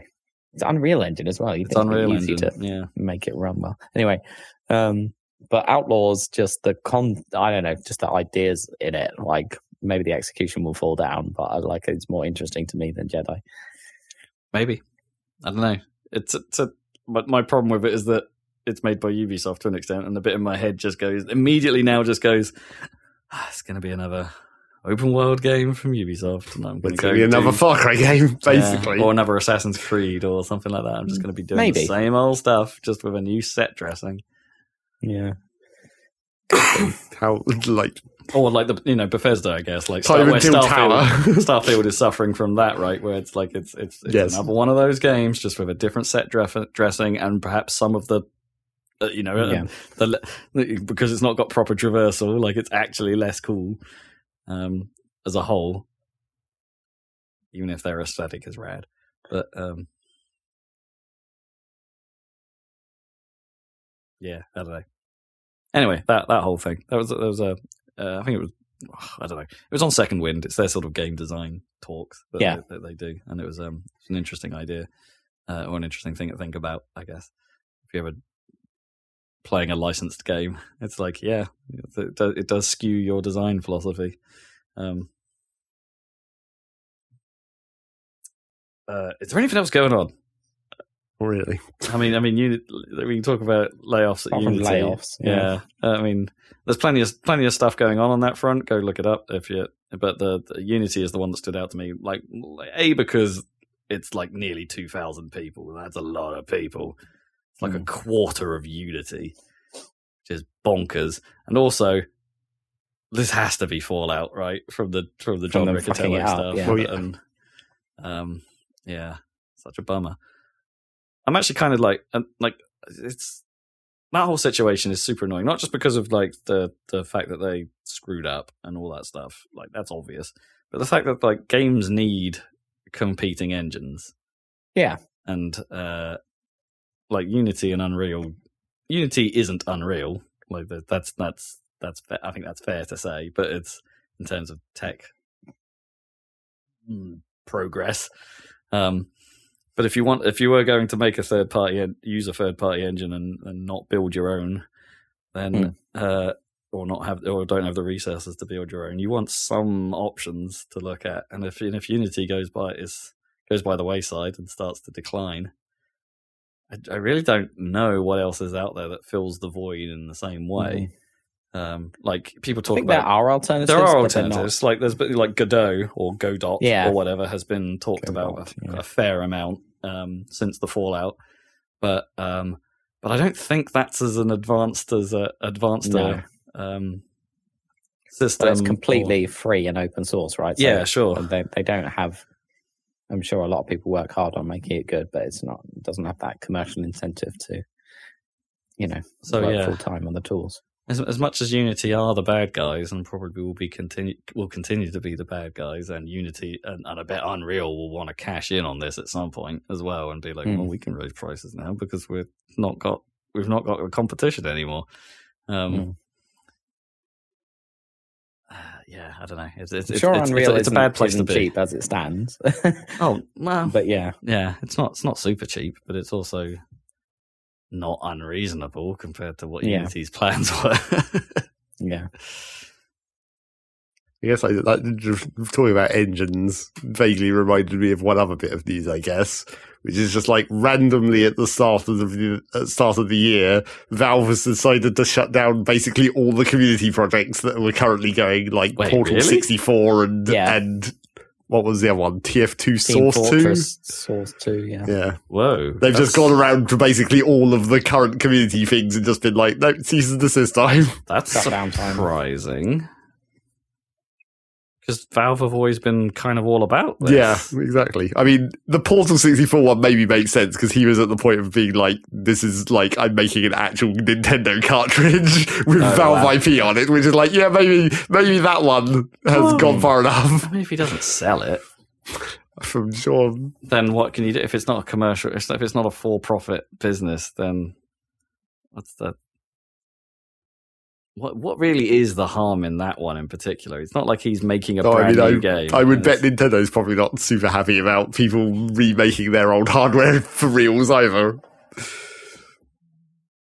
again, I don't, I don't know what. How okay, Nintendo getting involved would make a bit more sense, but like, because just not again because I, think it makes sense No. from a business perspective, but because it's Nintendo. Yes. Um, like for Valve to do this, that's nuts. Because what are Valve? They're not Valve. Aren't even really game. Well, yeah, it's like, where right? did this come from? That's the question. It's just like, why have they, why now, suddenly, all of them? Like, it's not like they've picked them off gradually over time, but they've just done this huge random dump at, the, at this one specific time at the start of this year. Because what do Valve really do at the moment? They've got Dota 2 and Counter Strike 2, and that's kind of it, Yes, right? Like in terms of, of. in terms of active games, like okay, TF2 is still running, but it's I wouldn't call it inactive Yes, that's, that's like one guy maintaining that. yeah. it's probably more than one guy, but still, yeah, uh, it's not a lot, of, not a, not a big, uh, not a big thing. That's that's infuriating, actually. I mean, I'm incensed.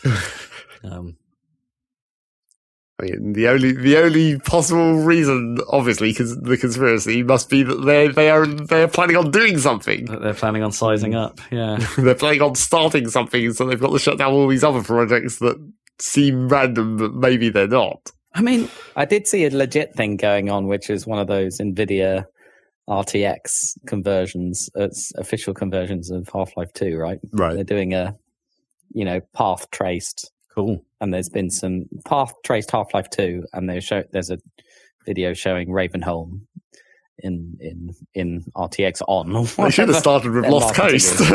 Yeah, maybe. Yeah, because they did Portal and stuff, and that is like super punishing, right? Isn't it? Um, Oh, well, any of these, you any of these are. Yeah, all, like- ray, all ray tracing. but now they're doing Half Life Two. Yeah, probably should have done Lost Coast, but and it's not as famous. Not many people played.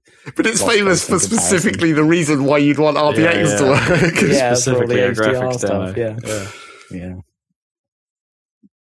But Ravenholm is cool, so it's pretty moody in the. Full Yes, I suppose you're, you've got a lot of chances for shadows Yeah, to light- happen in light dy- Ravenholm because that, dynamics. how, that was how it was originally, Indeed. just not real. Yeah, I know it wouldn't make a great. It's probably not a great ray tracing demo, but maybe it was just like, well, actually, like if they did proper water stuff on the boat sections, Improve the airboat stuff. Yeah, but you wouldn't like see a- it though. No, it wouldn't. It wouldn't. It wouldn't. It would be subtle, but it would be. But it would probably look cool. Uh, Well, we'll be playing Half Life 2, I'm sure, this year, for, since it's the anniversary. Apparently, We'll yes. probably Well, be doing yeah. a Unless we want to Play. play for the 25th anniversary, like people keep doing. well, yeah, it's, it's twenty. Is yeah, it's, look, look, marketing seem to prefer twenty five over twenty for some reason. But, We already did Half Life at the 20. Yes, we do have to- we have to continue it's that. time. maybe we play that new Beyond Good and Evil remastered collection. God damn it, we got ahead. We were too early. Yes. Um,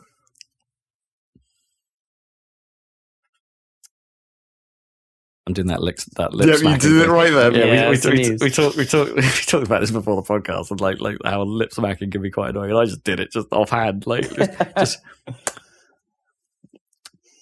Shit happens. But I don't think there's any more news, really. that's pretty much it. yeah. It's time for What Have You Been Playing, Zac? Not that much this time. I think we uh, we've sort of caught up on my backlog of talking about things. Right, yeah.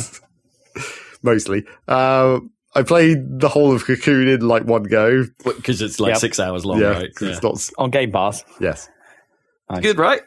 it's fine. I guess. Oh, what? Oh.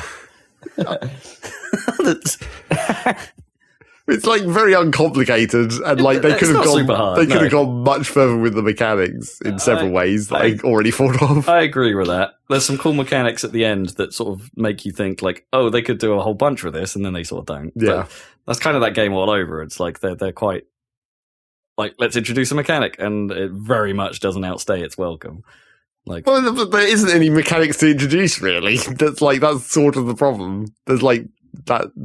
I guess there's two mecha- three mechanics, I guess, and one of them is the whole main point of the entire game. sure, and then there's like two sub mechanics.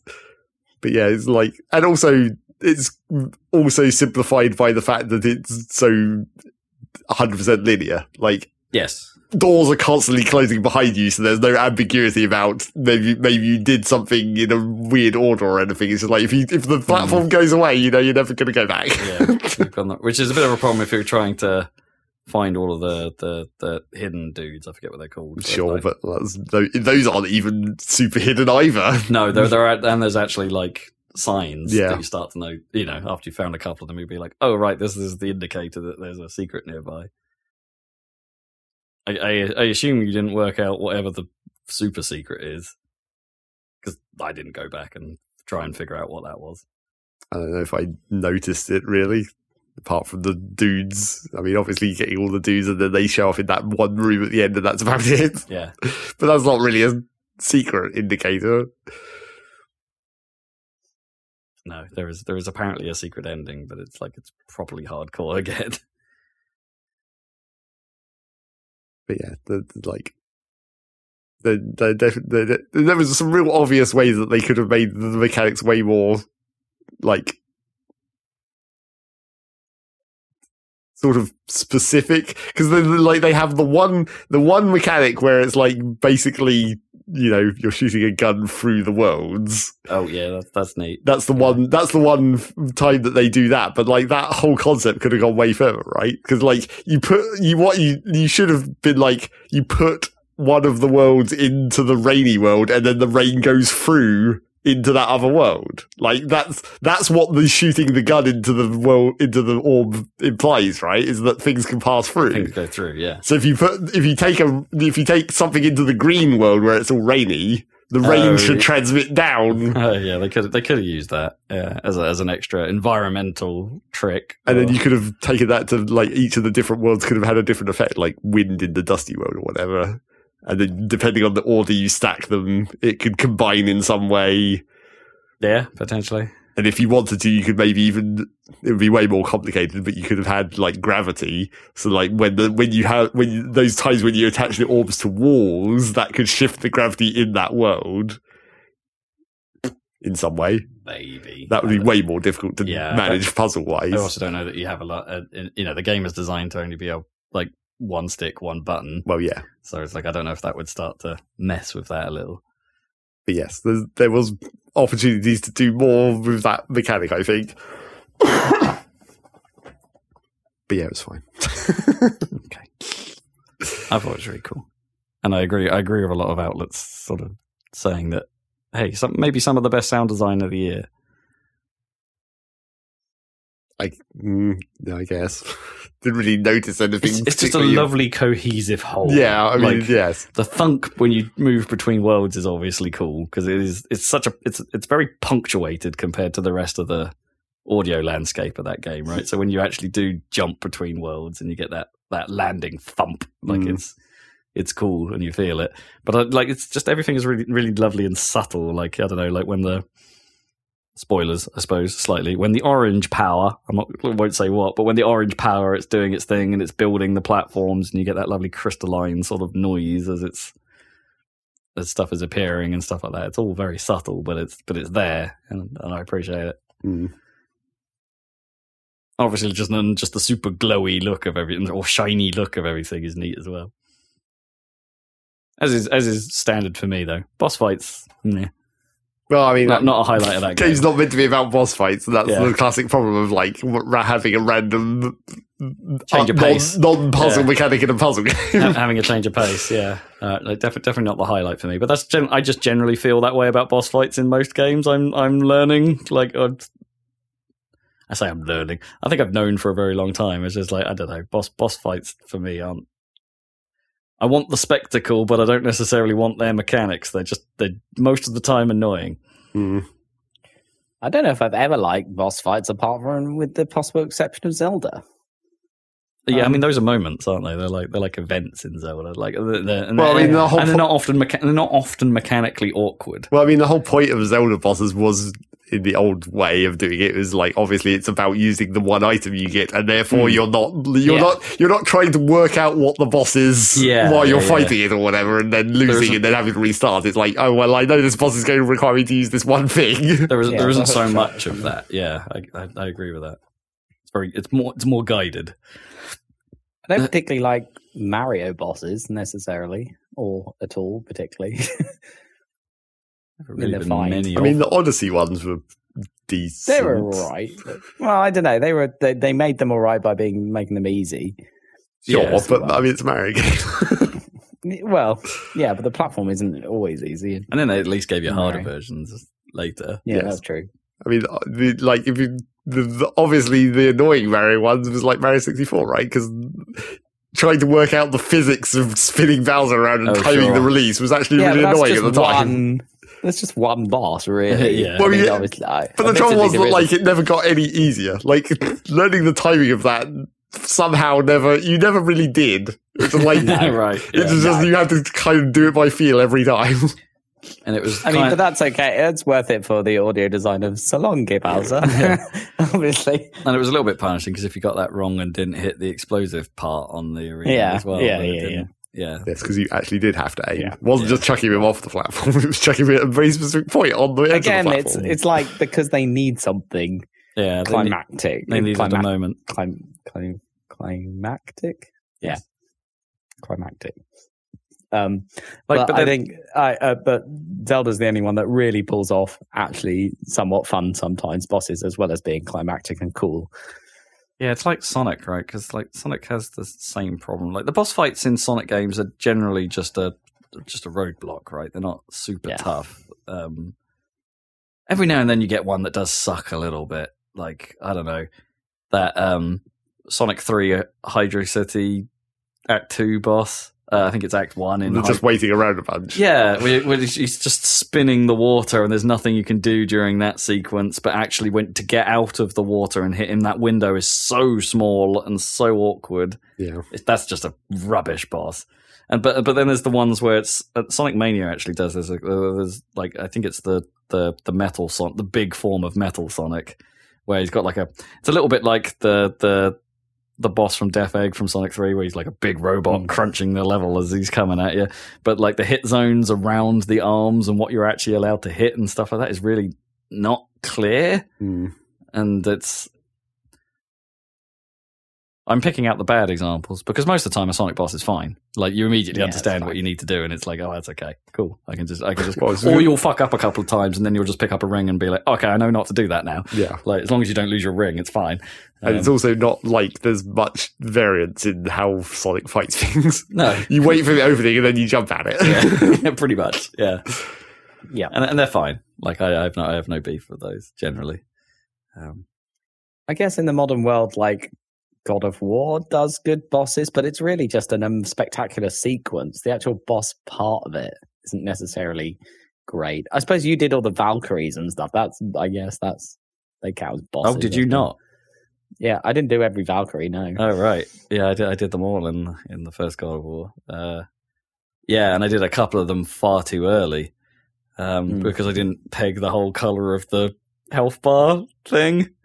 Yeah. You know where it warned you because it went like purple or something, and I thought that was just boss colored, and then that, oh no, that's like, and that's like this Yeah, is the worst you thing you could be doing right now. Yeah, because didn't, it- didn't it go like red when it was like game. didn't it go like Yeah. red when it was like dangerous? And I'd seen that, and I'd been like, okay, I'll avoid that guy. But it went purple, and I'm like, oh, that must be boss color or something. Right, And, then, and then bashed my head against this boss for ages, thinking I could take it, and and I did eventually take it. you it can was- do it, of course, Yeah. to the credit of the game. It's possible, but yeah, But good God, that was like- under-leveled. That was like the hard. Uh, yeah, doing that was probably the hardest thing I've done in video games for a very long time. yeah, that was obscene. yeah. It's like basically a Dark Souls Yeah, situation. it was it was great though. Like once I did it, I was like, oh hell yeah, the endorphin well, rush Dark, was like great. Dark Souls, right? Yeah, but but I was getting so angry with it during the process. Like it wasn't Yeah. a bad fight. Like it, it- that was the thing. Like, like it was actually a really great fight. Um, Yeah, And so exactly. and so while it was annoying me that I couldn't do it, and how just how hard it was, and how surprisingly hard that was. Uh, obviously, because I was doing it too early. That, Yeah. uh, I'd say God of War is pretty good on the old boss sitch. yeah. No, no, I've got no got no problems there. Um, the last boss on Hi-Fi Rush, I didn't like that much. I'm being honest. I love Hi-Fi Rush, but that last boss is a bit of an ass. um,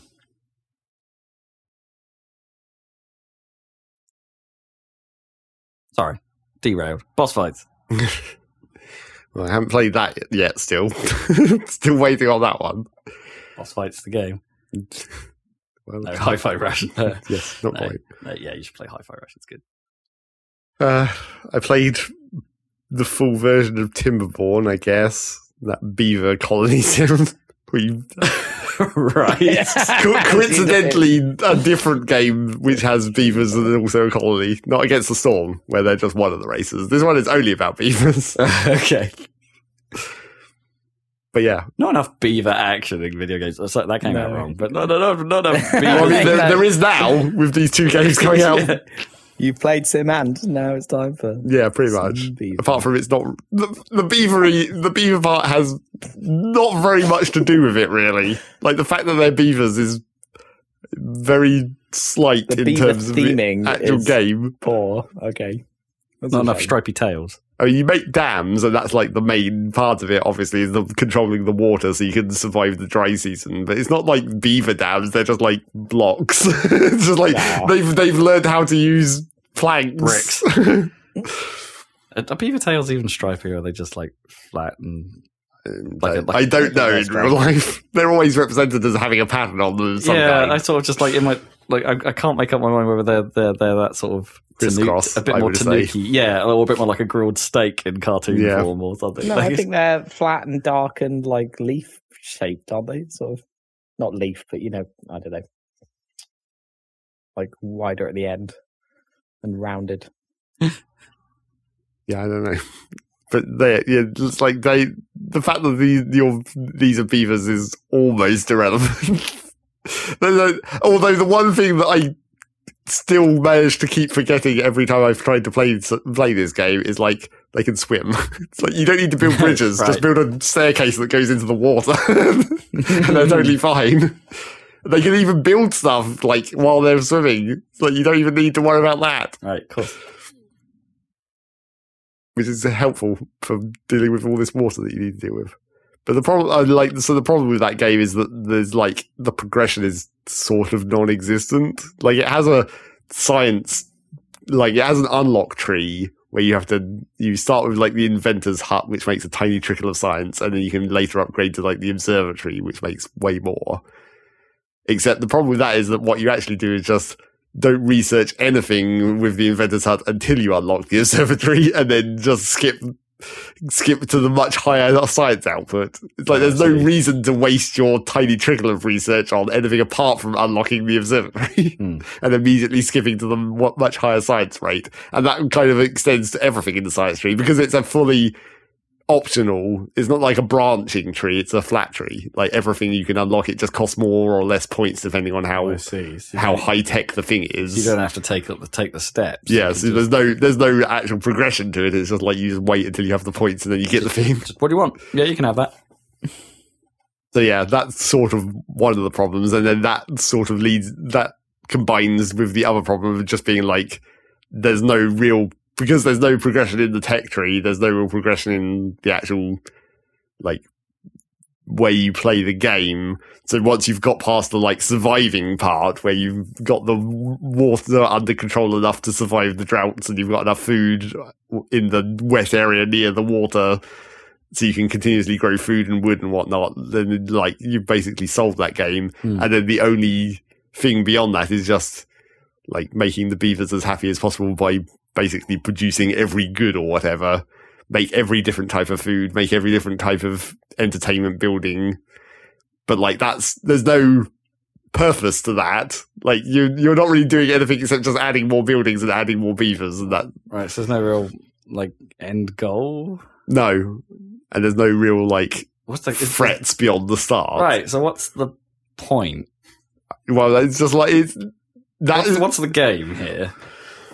Can you like get run out of resources? Can you like SimCity yourself into debt or like? kind of, but not really. Like the the obviously there are infinite sources for. Su- I mean, trees obviously can just grow. So a mm. lot of the stuff that's made of wood, obviously that's infinite, and then the food, same thing. Is just like as long as you. That's where the water management comes in because you if you if you can keep the water on the map so it constantly irrigates the surrounding area, then that's where you can grow your food and trees and whatnot all year, providing there's still water there. But then once you've solved that, it's like you're basically done. Hmm. and then so like really, it seems like in the later game, the only thing to do is just make things more fancy. Like I on the late game of the save that I was playing, I was like, well, I'm going. There's this big flat area that's like quite far away from the river, so I can use the explosives to dig an entirely new channel and have a giant irrigation path that irrigates all of this land, and then I can build some giant farms. But like, why? Because at that point, I'd already my population was like enough to run all my buildings, and I'd already unlocked everything in the tech tree. It was just like, well, why would I need to build a whole bunch of new farms and get a bunch of new population because there's nothing else left to do? Hmm. I've already solved all the problems in this one tiny area.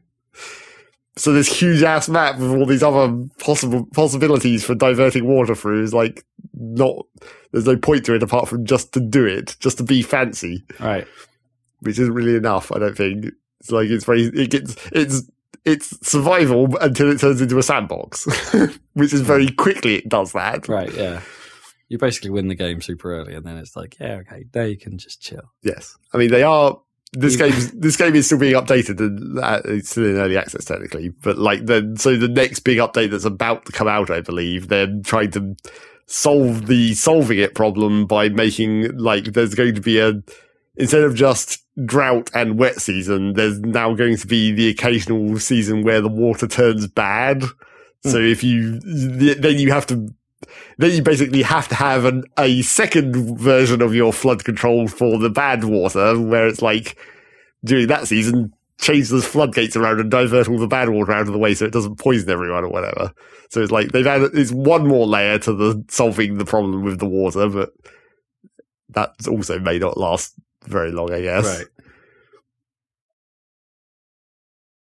yeah, I don't know. That that game's fine. I mean, it's, it's nicely functional, and it does it does do some fairly advanced things with like how the construction system works. With like you can build platforms to raise to build like raised walkways, and obviously that's important for building dams or whatever. But like a lot of the buildings that have flat tops, you can just stack on top of each other, so you can build like multi-story things. And and it has like mechanical power that can transmit through different buildings and all that kind of stuff water wheels. So if you control the river to make the and it's actually based on like the flow rate so you can like narrow the channel to make the water go faster so the water wheels are better and that kind of stuff. But yeah it's like it seems like you kind of solve the solve the problems of that game quite quickly Like, I- have I talked about this on the podcast before? Like, like, there's so many- all this talk about beavers. yeah It just reminded me, like, there was a, like a like a TV show in like the early '90s or late '80s or something like that, where uh, like called Gophers. Do you remember? Do you remember this at all? It was like a um combination of uh live action acting of people dressed as gophers and live, living next to like suburban house two two houses basically. Like the gophers live in one house and the, the, the, the some rabbits live in the house next door and they're like the, the uptight neighbors or something. And there's some like bizarre storyline about some mad scientist wanting something that's under the gophers' house or something. And there was a talking zucchini at one point. And like no no no not ringing any bells. No. No, no. I was just thinking of the Angry Beavers. The no it's not the angry beavers no daggy daggy Daggy, daggy, daggy. candy. yeah, go look. And I was just looking it up to make sure I wasn't just going completely mad and that I remembered this thing. It totally exists. okay It's, uh, Okay, take your word for it. Gophers. Gophers. And then last thing, the only other thing that I played, apart from some Rocket League, of course, uh, which I back in Leventown, Leventown Central. Um, I played some more of Dyson Sphere program, going back to that and the combat thing. Hmm. Haven't really got into any more of the combat still. Still seems like I've I've just like figured out the plan to just avoid it, but I've reached the point where I wanted to like basically move to the real base. Like forget all that old shit I've already built. Let's build the real one, Hmm. Which I used to do by moving to a planet that was tidally locked, so you could just get full solar on one side and use that as the power source for the whole star system, basically, and then Dyson Sphere that star. Because often the tidally locked planets are around like blue stars, which put, put out more power anyway, so it's more beneficial to build the Dyson Sphere there. Mm. So that's what I usually did, and I was, I was fortunately in this save found a system that has that that the enemies hadn't populated yet, so I could just like build without having to worry about defenses, and then it's just like, oh, this is just back to the normal game. And then, uh, then so now now that I've got like the warp drive, so I can move around between these different star systems and deal with that. You, you then you reach the still even weirder part of the enemies where like they send seed ships between systems to to spread to new systems and you can intercept them in war in like in the space between the star systems and just destroy them but they're totally defenseless. So it's like it's super easy. You just hmm. fly there. The hardest part is actually managing to come out of warp close enough to them because you're just like flying at them. You're just flying in a direction that like 0.2 light years a second or whatever, and you have to just pop out of your warp drive directly onto them. Because when you're warping between stars, as you start to come close to a star system, your warp drive automatically slows down. Mm. So the closer you get to like the star, it starts dropping down, and then once you start coming into the planets, it drops down even further. So you can pretty much just keep your aim directly on a planet and just warp directly onto it. But with these seeds out in between the stars, where your warp drive doesn't automatically spool down, you're just having to just really precisely try and drop it, Hmm.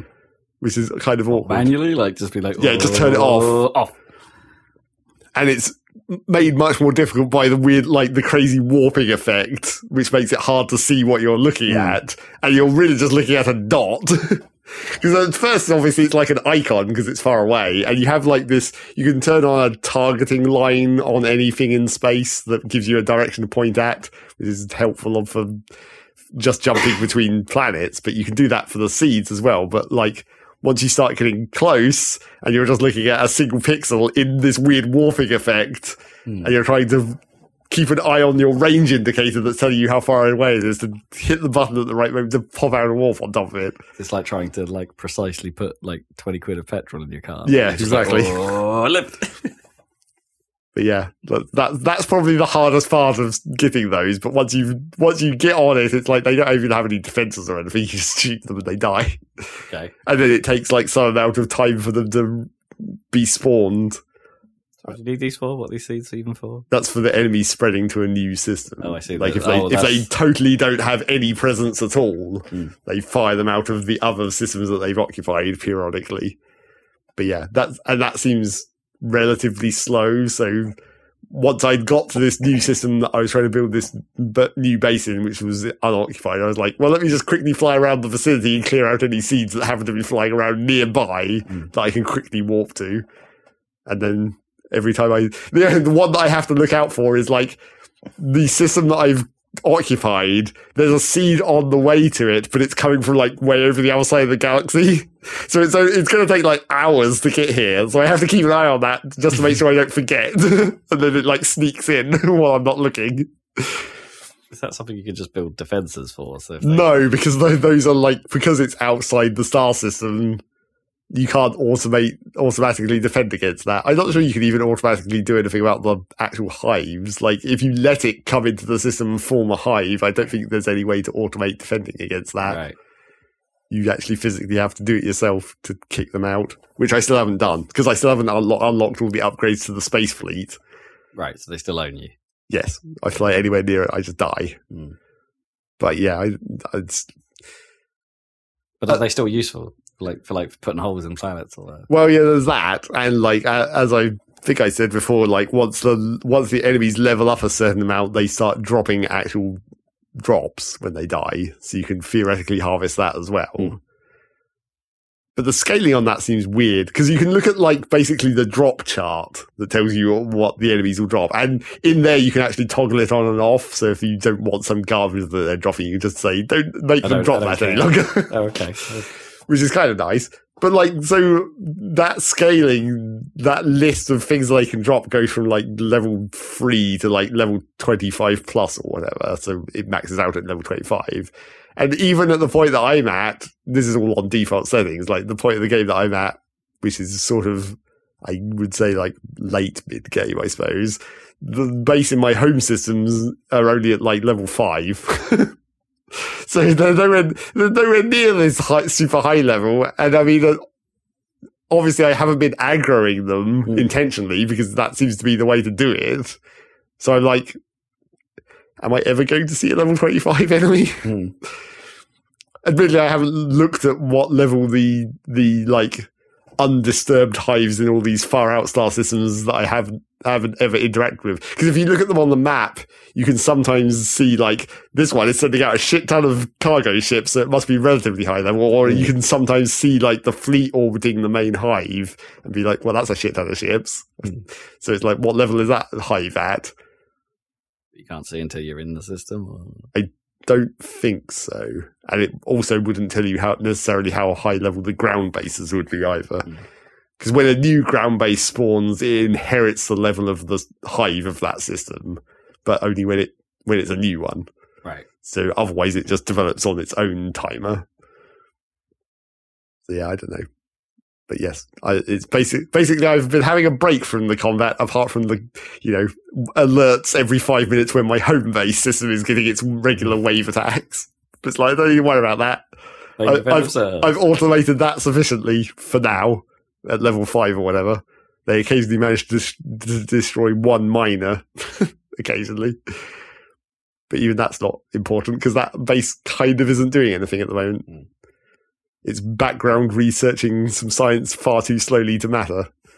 It's just chipping away at some some of the like high higher level space fleet stuff, which just takes a long time but I'm now in the process of like now's now we can build the real science labs. Now that I've got this, unlike the beavers, you can't just skip to it. no, Space beavers. I mean you could, as with Factorio and the other similar games of this type, like maybe once you make blueprints that you can pull from game to game, you just be like put down the. Put down the full blueprint of the labs, but but only fill it half in or whatever as you go. Mm. slightly harder to do in this game than Factorio because you can't you can't make stacked blueprints as easily as you can in Factorio. You could do it in in Dyson Sphere, but it's much more difficult to because in Factorio you can in when you've got the blueprint window open, you can like right click on any part of it to just remove that from the from the blueprint. Oh, I see. Before you even put it down, but it doesn't. But only for that placement, right? Uh, Like so. It's No, it's the other way around. When you're making the blueprint, you select everything and then you can right click on that Oh, copy gotcha. of the blueprint to get rid of parts of it. Gotcha, gotcha. and then save that. So then you could make three different versions based on the same buildings, but with Mm. different parts of it existing. And you can sort of do that in Dyson Sphere, except you can only delete everything of a type, which isn't as helpful. Like you can right click to remove every type of tier one belt in this blueprint, but that's not actually very useful. you can't individually select a, a line like you can in Factorio. Gotcha. But yeah, uh, like I haven't got nearly as I don't find the blueprints nearly as useful in Dyson Sphere. Well, also because they're inherently more awkward to use because of the the spherical spheres. planets. Yeah. You've, you you have to be kind of careful about where you're making a blueprint because otherwise you'll lock it onto like the equator or whatever because it can't fit anywhere else because of the way it interacts with the grid of the planet, which is sometimes useful and sometimes you know totally useless because you can only use it in that one situation. And I really wish there was a way to blueprint like mining because it's that's one of it, it's in fact it's way easier because you just make a blueprint that's like a square of miners and then just ones that aren't on the mineral patch just don't get built. Hmm. You just slap it on there. Whereas in this one, each miner has to be individually placed to cover the veins until you unlock the second tier of miners. But then those you you're just building one big building basically, and therefore you don't need to blueprint that either. yeah, that's Dyson Sphere program. I just the enemies are have temporarily at least become even more irrelevant because I'm not even in a system with enemies at the moment. Right. Yeah. But yeah, I, I do want to finish the the space combat tech tree and see what it's actually like to dislodge one fully. Yeah. Or even if you can. Well, I'm pretty sure you can, but like, is there any point to? Hmm. Because if it, if the re, if, you, if resources drop from the enemy, surely the actual tactic is just to let them keep coming. Yeah. As long as it's outweighing your resource expenditure. But you can build laser turrets, and they only run on power, so theoretically, infinite resources. Just just build another sphere around the sun and power. them. yeah, exactly. Build another sphere. That's the other thing about it. It's like I've never really got into the late game of Dyson Sphere program of having multiple spheres. Right. Not that there's again. That's the sort of the the point at that point in the game you've sort of finished. Hmm. That's the once Hmm. you've built a sphere, that nothing else is really going to change after that point. Just make better, and more efficient factories to make the spheres. Yeah, that's that. And that's pretty much everything that I played. I guess I finished Power Wash Simulator. Woo! Although really, last time we talked about it, I still only had one, that lo- one last level to go anyway. So I think it was a goddamn giant ass temple thing that you had to clean, and it took a very long time. and was kind of annoying. Which is like there was no nuance to a lot of it because it's just like one giant flat wall, which is not the most interesting part even of that game. Mm. Left, and right again, Yep. and left, and then right again. And then you get a cutscene at, at the end of you know cats. of all the yes of all the time travel volcano cats everything. it all comes together at the end. There's a TV show in that somewhere. Time travel volcano cats. Yeah. Maybe they can meet up with the samurai pizza cats. Yeah. Probably. have a good reunion. And then there was a song, I guess, in the credits. Got to have a song. It was a triumph. We wash all day and we wash all night. It was quite a lot like that. it was a song about power washing. That wasn't just a, ra- random song. It was a song very specifically about power So washing. can you like? This is, is that last level at least like you can you quick save in the middle of it? Like can you do it? You have to do it like a single save. no, yeah, you could save at any time at all the levels. and I finished off all the level specific achievements because I had missed a couple, but they weren't like because they're in the early levels. It's like that's, those are kind of easy. Well, make sure you get your power washer right in this cranny.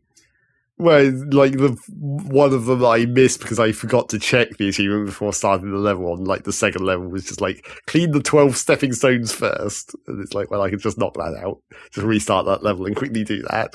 Luckily, because it doesn't require you to also finish the level after doing that. Right, I see. In that specific case, because some of the other achievements are like that, where it's mm. like do that first and then And then the finish the of whole thing. And the other one that I think I missed was like power wash the van using only the super high powered but tiny nozzle. Oh. But because it's only a van, that doesn't take that long. And you can it's like that's the trick to that game is like when you're using the super high powered nozzle, but it's but it's not very you're not using it if you're not using it for cleaning the super tough dirt where you need the pressure, then you can just stand really far away to like cover as much area as possible because it's still high pressure. So you, you're in this garage when you're cleaning the van. You're like, I need to stand as far back against the wall as I can to get maximum area, even though I'm using the super high pressure nozzle, which doesn't help super much because it's still you can't get that far away, but it helps a little bit.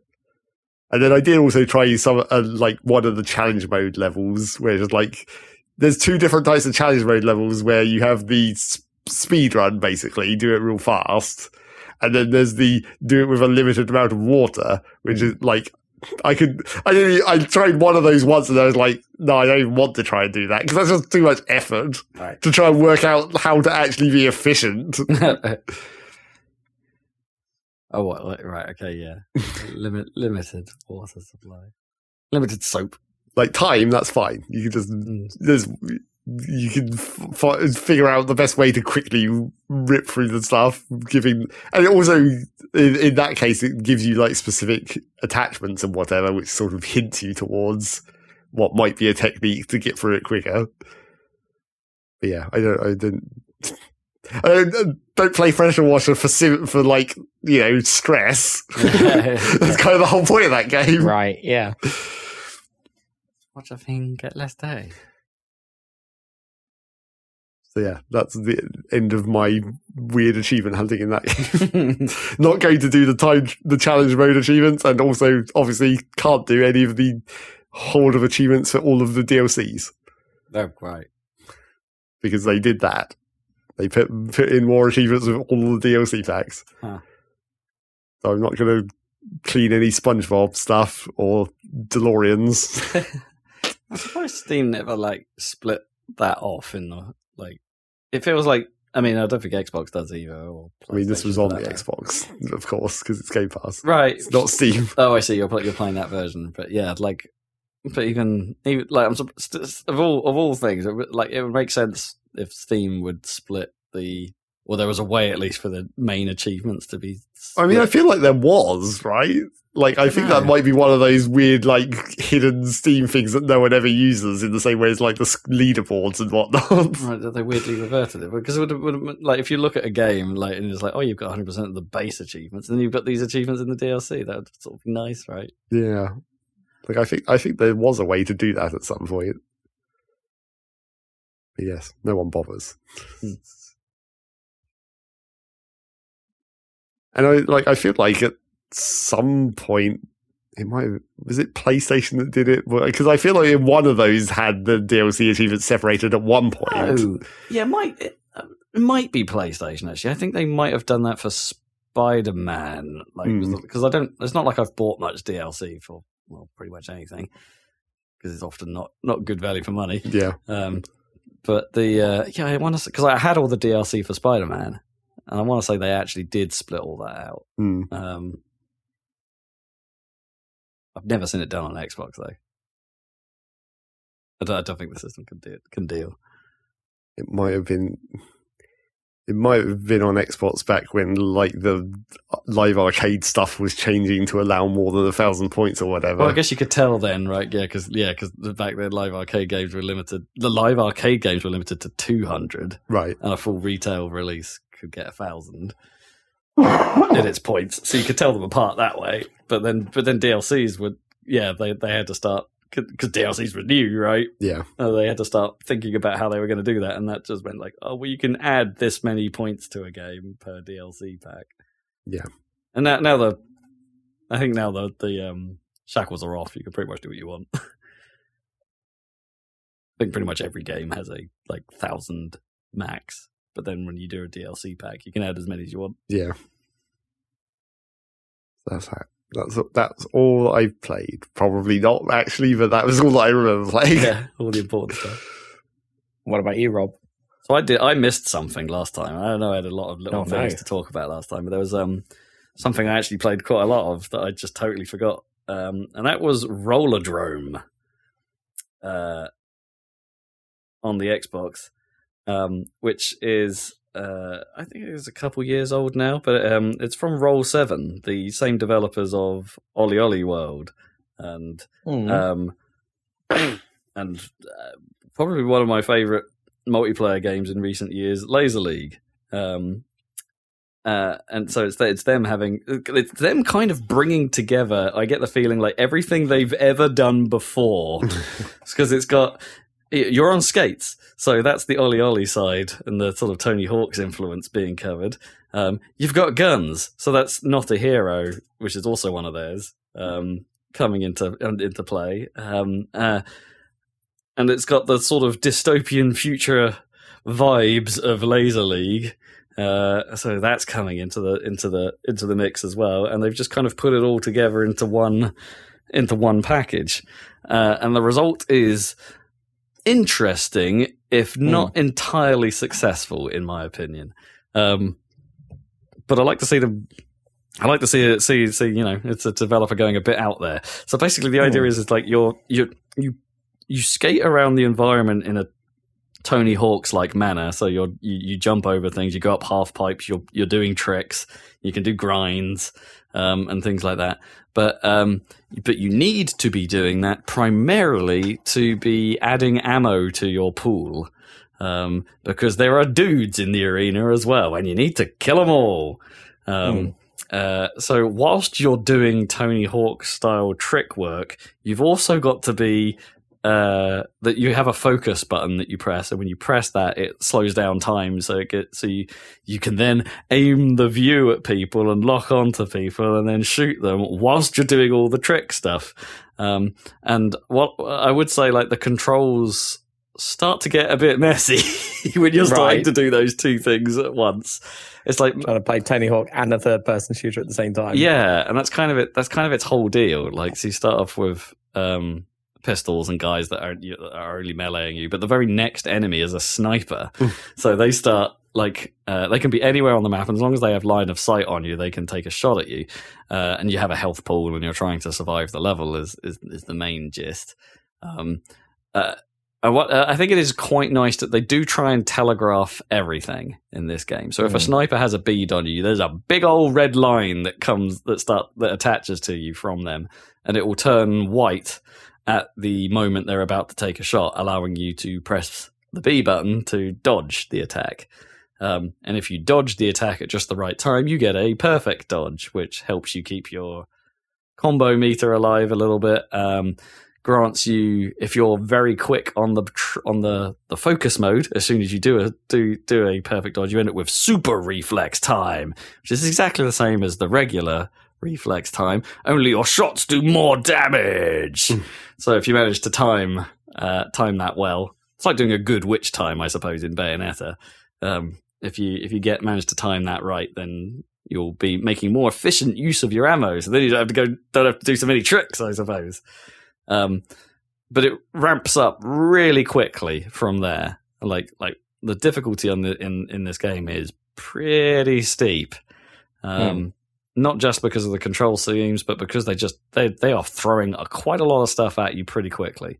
So it's not a hugely long game.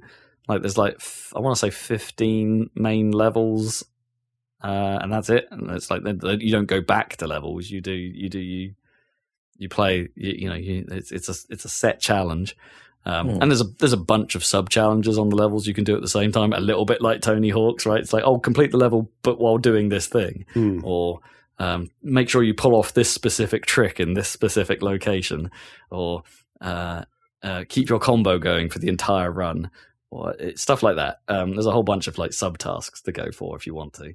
Um, but like it, it gets pretty crowded and pretty messy pretty quickly to, and i think it gets too crowded towards the end. Like there are there are you end up with enemies that are flying they fly around and they paint this giant area on the floor and they're just going to stomp it and it will do a bucket load of damage when they do and leave a pool of acid behind that will hurt you if you go through it.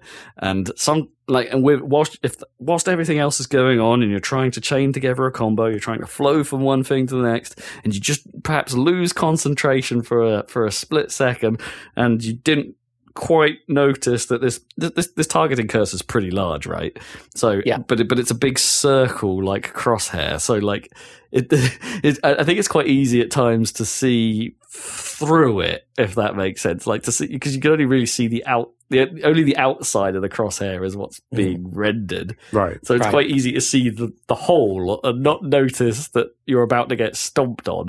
So then you just get stomped on and you just die and your whole run's done. Yeah. And you've got to start the whole thing again.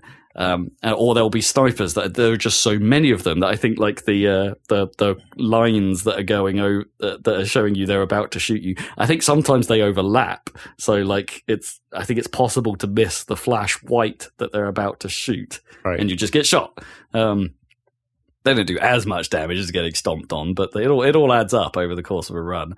Um, and then you end up with things that are flamethrowery, so you, throwery, so you can't be nearby when you do them. There are enemies that have certain weaknesses, so eventually, when you get all the guns, you have to start switching between guns as well and using the right Mm. guns against the right enemies. It's a lot, um, and it's I think it's too much. Um, Too much going on. yeah, it's it's cool. Like I really, it's start. It's got such great style, and it's like it's so it's borrowing from Laser League's like uh music, I guess. Like uh, uh, Laser League had this really like interesting like.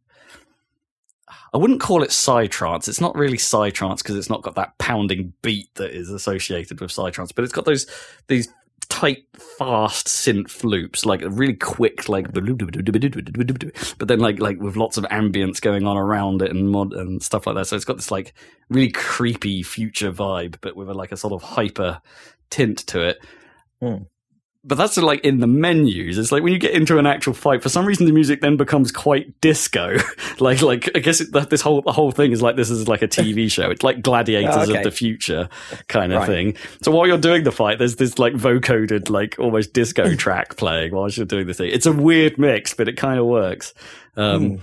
And on top of that, the whole game is presented with the same similar sort of art style to Sable. That sort of like Oh, yeah. muted palette, black outline, comic book look. Cell Um, shaded, but like muted. yeah, Yeah. Euro comic look, I suppose you'd call it. Like it's uh, But quite uh, thin lines. yeah. So it's it's got that it's got that that that whole thing going on at all times. Um, and they do the, the the thing I really like. They don't really do much in the way of like title aesthetics either. So when you like when you launch the game and it like shows you gives you the tutorial and you're skating into the, into your first arena, it just you know in one in one frame just cuts to like the word rollerdrome just in big letters whilst, when you're entering the thing. The whole it's all like like titles don't fade in or anything like fancy. It's just big bold letters, just go. Poof, you're like, there you go. This is what you're doing, and it's like it's a cool look. It's, it's a cool look. Um, so, and I think they, they, I think they've proved time and time again, Roll Seven, that they are very good at the aesthetic. Um, uh, and this is this is a very much an interesting, as I said, an interesting blend of kind of everything they've done before. It's just a shame that the game is so goddamn hard. Um, yeah, right. and I got through the campaign, and guess what? There is a second version of the campaign that is even harder. Oh man, and it's uh, and, I, and at that point I was like, "No, I'm out." because in Yeah. fairness, the last boss, talking about boss fights, that last boss is an absolute ass. Like it's like it's such a downer on the rest of the game. Like it just doesn't work very well, if you ask me. And it's got lots of these big area atta- uh, effect attacks that you can't really see. There's homing missiles flying everywhere that can hit you out of the blue. Like you can sort of hear them, but you might just pull a trick and then, or, or need to pull a trick, and that might slow you down enough for this missile to seemingly come out of nowhere and blow you the hell up. And it's, I don't know, really didn't enjoy the end of it. Um, uh, boss fights, am I right? Um, but I really, I, I like what it was going for a lot. It's just too, it's just too complex a game, um, for me anyway. Too much finger juggling. I was clenching, man. I was doing the clench. well, naturally. the clench. Yeah. Uh, yeah, so that's Rollerdrome. Uh, Mhm. What else have I been playing? I finished Fist, or F I S T. yep. Um, uh, I like that game, but I feel like I shouldn't. Like, because the back half of that game, the quality takes a bit of a dive. Right. Hmm. Like I thought the first, the, the, the- I thought the setup in the first half was pretty cool. Like I'd mentioned before, there was some graphical issues aside and some sound issues here and there. I, I even some dialogue that occasionally plays out of sequence. Um, all of that was still true towards the end, uh, except like the polish level definitely felt like it dropped. Like so that stuff like that seemed like it happened more often. The story kind of falls apart. Like the the whole like big thing that it gets you hooked on right at the start of the game kind of ends up just being a power MacGuffin that doesn't really mean anything and this, this this ancient order of cats that are supposedly protecting the power MacGuffin, they're kind of not a thing, as it turns out, not really important Mm. to the whole thing, and it just ends up being a bit of a you versus your old friend story Hmm. and, the, and with not a lot to it, and that's that's a bit of a shame. It kind of like it, it, it's for for as much as a great job they do at actually kind of building this world, and as good as the world looks and hangs together, and um, the, the whole aesthetic they're going on, I think is real good. Um, but it just uh, yeah, it's let down by by somewhat shoddy, pretty shoddy writing, in fairness, Mm. and that might be fair because it's a it's a Chinese made game and maybe it's all just got a bit lost in translation somewhere. Um, but but I don't know. I don't know how it would work, even if it wasn't a translation problem, like because elements just aren't important in the end. Uh, that said, it kept me hooked all the way through it, and I did hundred percent the thing because it's I don't know, it's got that Metroidvania sauce, man. Like like there's there's a reason why these games work, and like I- I don't think. I don't think it's that. I'm beginning to believe it's not that difficult to make a Metroidvania that actually can get its hooks in you, and this got you, got it, got its hooks in me. Um, uh, I will say, like the the the like back maybe thirty percent of the game, there is far too much underwater stuff. Hmm. You eventually get the ability to traverse underwater without too much hassle, and there's a lot of it.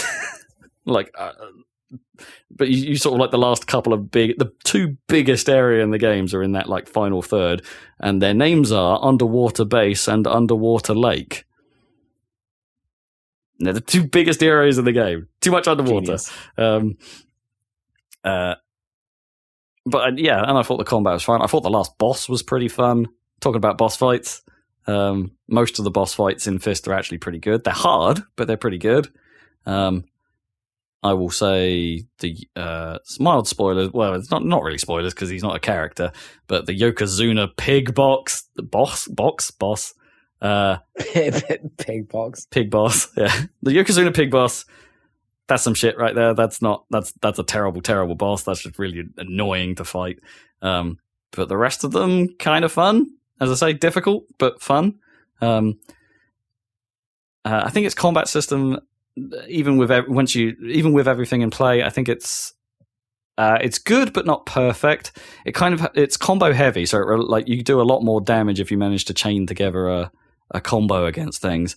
But there are quite a few enemies that are resistant to getting into a hit stun state. It depends what animation they're in, whether or not you can actually stun them out of it. So even if they're like winding up for an attack and you hit them, it's like that's not usually enough to get them out. If they're already in the wind up, it's like that's don't attack them basically. If they're already you're not going to stun them out of that attack. Um, so the, the it's a little hard to get used to at times, and you can often just bone yourself by like, oh, I'm going in. Like, I've, there's clearly a window there. Oh, that wasn't a window. No, because you started winding No. up for attack as I charged in. You do eventually get a dash ability that makes combat a lot easier because it gives you some inv- invincibility frames that you didn't have before. Um, or the ability to get through, not get closed into or cornered, uh, which becomes pretty critical for some of the late later bosses for you to be able, even be able to fight them, and that um, and that makes a lot of that stuff a bit better. Um, it's a shame the, the like abilities you gain aren't inspired, right? It's not doing anything. It's not. It's, it's kind of the pro, the biggest thing about Fist. Like ignoring the polish issues, ignoring the fact that I managed to soft lock it at one point uh, with a feature they apparently added after launch that apparently wasn't added very well. um, uh, despite all of that, it's like the, the the biggest problem I think Fist has is that it's just just its move set just isn't very inspired. It's not really doing anything new and in, and particularly interesting. It's it's got or it's got Yeah. everything you might expect. Like, oh, do you want do you need a whip to get around to get to higher places? Yeah, we've got that. you, you unlock it in the last third of the game, but like, yeah, we've got it, and it's like and that's that's almost the most interesting thing it does because then it's like, oh, now I can access all these all these different areas that I couldn't before, and I've seen these little hook points all across the game, and now I can use them. It's like great, and it's like if that's if that's all you've really got going for you, it's like maybe you needed to have a bit of a longer think about your move set. Um, and this is turning into a Rob review, obviously, but I did enjoy my time with it. Like it's it's not bad. It's not bad at all. Um, uh, it kept me kept kept its hooks in me. As I say, I went and found every single secret in that game that I could. Um, I haven't got all the achievements because, like, some of those achievements are like things that you need to do in the middle of combat, like oh, execute a couple of guys in the air without ever landing. That just was never a possibility, as far as I could tell. For me, it just never happened. The opportunity never came up Mm. or use some of your uh, uh, use some of your like secondary like equipment in certain ways, uh, like do enough damage to or kill three things at once with this exploding puppet thing that you get. Uh, um, and just, just- the the problem is, is there's there's no incentive to use those because that comes from the same energy pool as your healing, and healing is obviously more useful most like than using your ability than any of those abilities most of the time. So you save it for when you need to heal. Uh, so, so I didn't end up using any of that and didn't get any of those achievements. And there's still a few secret achievements, and I'm like, what the hell are they? Like, I've I've got I've in theory done everything this game has to offer, apart from, as I said, the feature I mentioned before, where I managed to soft lock it, which is basically a boss rush mode, but they present it a bit like a fighting game. So you find this like arcade machine. Um, and it's like, oh, here you can go, you can go fight any of the bosses you've done before, and oh, here's a challenge mode where you fight, you boss rush a few of them in a row, and it looks like Hmm. there are going to be like bosses u- unique to that mode. Um, and so I wonder if those achievements are tied to that. Problem is, as soon as I like, whenever I attempt one of those boss rushes, I get past the Yeah. first fight, and then it just totally breaks. Like it gives me the uh, the choice to, do you want to continue or do you want to back out? And I'm like, yeah, I want to carry on. Of course, I want to carry on. That's the challenge. It then presents me that option again. So that bit of UI then appears on screen a second time. But the game Hmm. is running in the background. So like the boss fight is beginning whilst that bit of UI is still on screen. So I say, yeah, I want to continue. And then you lose all control. like the game just doesn't just doesn't hand it to you. And some of the, some like, I've had one time where that happens where like the boss didn't actually even spawn in the background, so it was just me standing in this empty room, like unable to get out of this scenario because I had no UI option to leave the leave the combat challenge. Right. Yeah. Like it's totally broken. It's completely and utterly broken, and it's um it's it's it, it's basically unfinishable as far as I can tell. I don't know how to make it work. Um, yeah, and one yeah, as I say, you can you can soft lock your game. Um, you can at least load the save and recover it. As it turns out, I was a bit worried. It's like, oh god, have I broken this permanently? But no, uh, you, you can get out of it. Um, I did have one case where some of that UI actually stayed on screen and covered the screen whilst the game was running in the background. So I could, I managed to get out of it by like hearing my way out of that room that the arcade machine was in and getting to a save point, like Oh, by wow. by audio alone. and then that bit of UI disappeared. And it's like, okay, I need to not do whatever that thing is. I need to not do that that part of the game because it's just clearly busted. Um. Anyway, that's Fist. I enjoyed, Fist. I, I enjoyed Fist. my time. In the Uh, words of um, Stewart Lee and Richard Herring, fist of fun. I, okay. Well, you said it was fun. It's, It's, it's a a- fist of fun. I see. I fi- do you not want a fist full of fun? No, just a fist of Just, fun. just a fist of fun. Just just the knuckle dusting of entertainment. Just a little skim off the top. Get, get a few of my flakes off my off my off my hand. There you go. That's that's your fun layer. Oh no, Fist of Fun is 30 years old. Oh dear. Oh well, never mind. so my reference is out of date. This is like Anyway. everything we say these days. Uh, yeah, I know. Gophers. Yeah. Uh, Gophers. yeah, exactly. Uh, so that's freed me up to start on. I mean, Zac and I played some more RoboQuest, like A little bit. a little yeah. bit. Yeah, that, that, the game's still fun. Uh, Want to play some more of that? We play a little bit of Derg. Don't think I've got anything really to talk about in Derg other than come on, new content. Um, uh, so this has freed me up a little bit. I've not really got a game on the go. I'm well, okay. I played a little bit of Star Fox Command, but nothing I really want to talk about uh, there just yet. Uh, the I'm playing Yakuza Zero. It's time. okay. It's time. It's time. I'm about eight hours into this because I'm addicted to it already. Um, Sweet. it's another one of those, but it's in the 80s now. Mm. It's it's in 1988, and uh, I I've, I think I've said this before, but I really respect what they do to. Even though you're always going back to the same areas in these games, these same locations, you're still in Kamurocho. You're still there's still Sotenbori in Osaka in it, and Mm. there's uh, you're still but they put care into these areas. They've transformed them for the 80s, and it's uh yeah, they do such a great job. They really do at keeping this keeping this world alive. Like because some places are there, some that you know that you recognize, Yeah. but a lot of them aren't. So like one of the core parts of the very first Yakuza Yakuza game was the fact that they built this Millennium Tower, which Right. like, but it's the Millennium Tower, right? And we're in the So eighties, it's so not there in the so that 80s, yeah. nothing nothing of that is there, and this whole area of the map is different because it's like this whole thing hasn't been re- rebuilt yet. Um, uh, and as it turns out, a lot of the Kamurocho storyline is about real estate and acquiring real estate. So, so perhaps that is leading Hmm. into the perhaps the redevelopment projects of of which there seems to be quite a lot in the Yakuza series. Now I think about it, because there's the whole Kamurocho Hills storyline from Yakuza Two.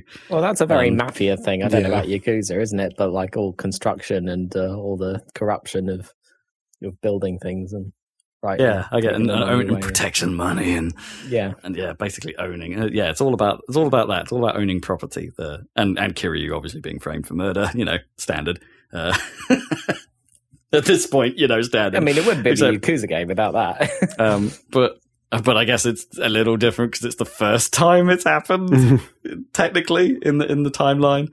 Um, uh, so that's fun, and also like it happens pretty early on. So like um, I, I assume I'm not really in spoiler territory, but um, but Kiryu is is, is expelled from the yakuza, uh, so he's not actually yakuza at this point in the game. He's working independently to clear his name. Um, so that's kind of cool.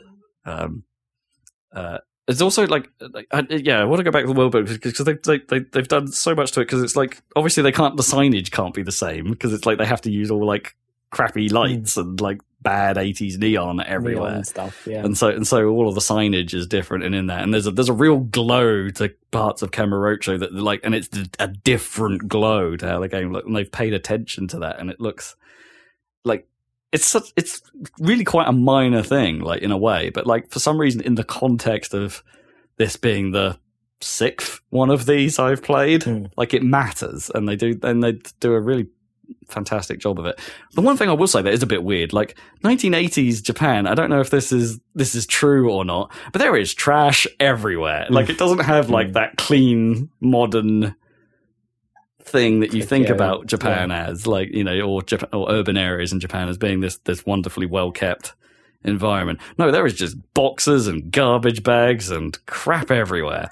It's weird. Like I don't, I don't know, I don't un, know enough about 80s Japan to know if that's just how it was in cities, but it's uh, definitely stands out. No. I think Miles wants to get involved. He's been watching me play some of this. He probably shouldn't be watching me play some of this. Probably not. no. um, uh, yeah, it's like I don't. Yeah, it's just it's just it's just really nice and and really interesting. Like in Sotenbori, for instance, there's a whole. Uh, in in the games I've played, there's like an area that, that like either side of the river where you can walk. There are like pedestrian areas either side of the banks, and there are shops there. There are restaurants, and it's nicely paved, and it's all lit up and stuff like that. None of that is developed in this version. Like they thought about that and were like, "Oh, we haven't done. No one's done the work here yet." So that entire part section of the map is like totally different and uh, just undeveloped. It's like it's like a like grassland and shrubbery, like like just just just disused alleyways, and it's like, oh, this is rad. This is, this is like I, I'm I'm just reveling in all these little details that have changed. Um, even like Club Club Sega isn't a thing. They're just they're just like regular ass Sega, like the blue and white logo and stuff like that. And it's Hmm. um, ah, yeah, attention to detail, man. It's great.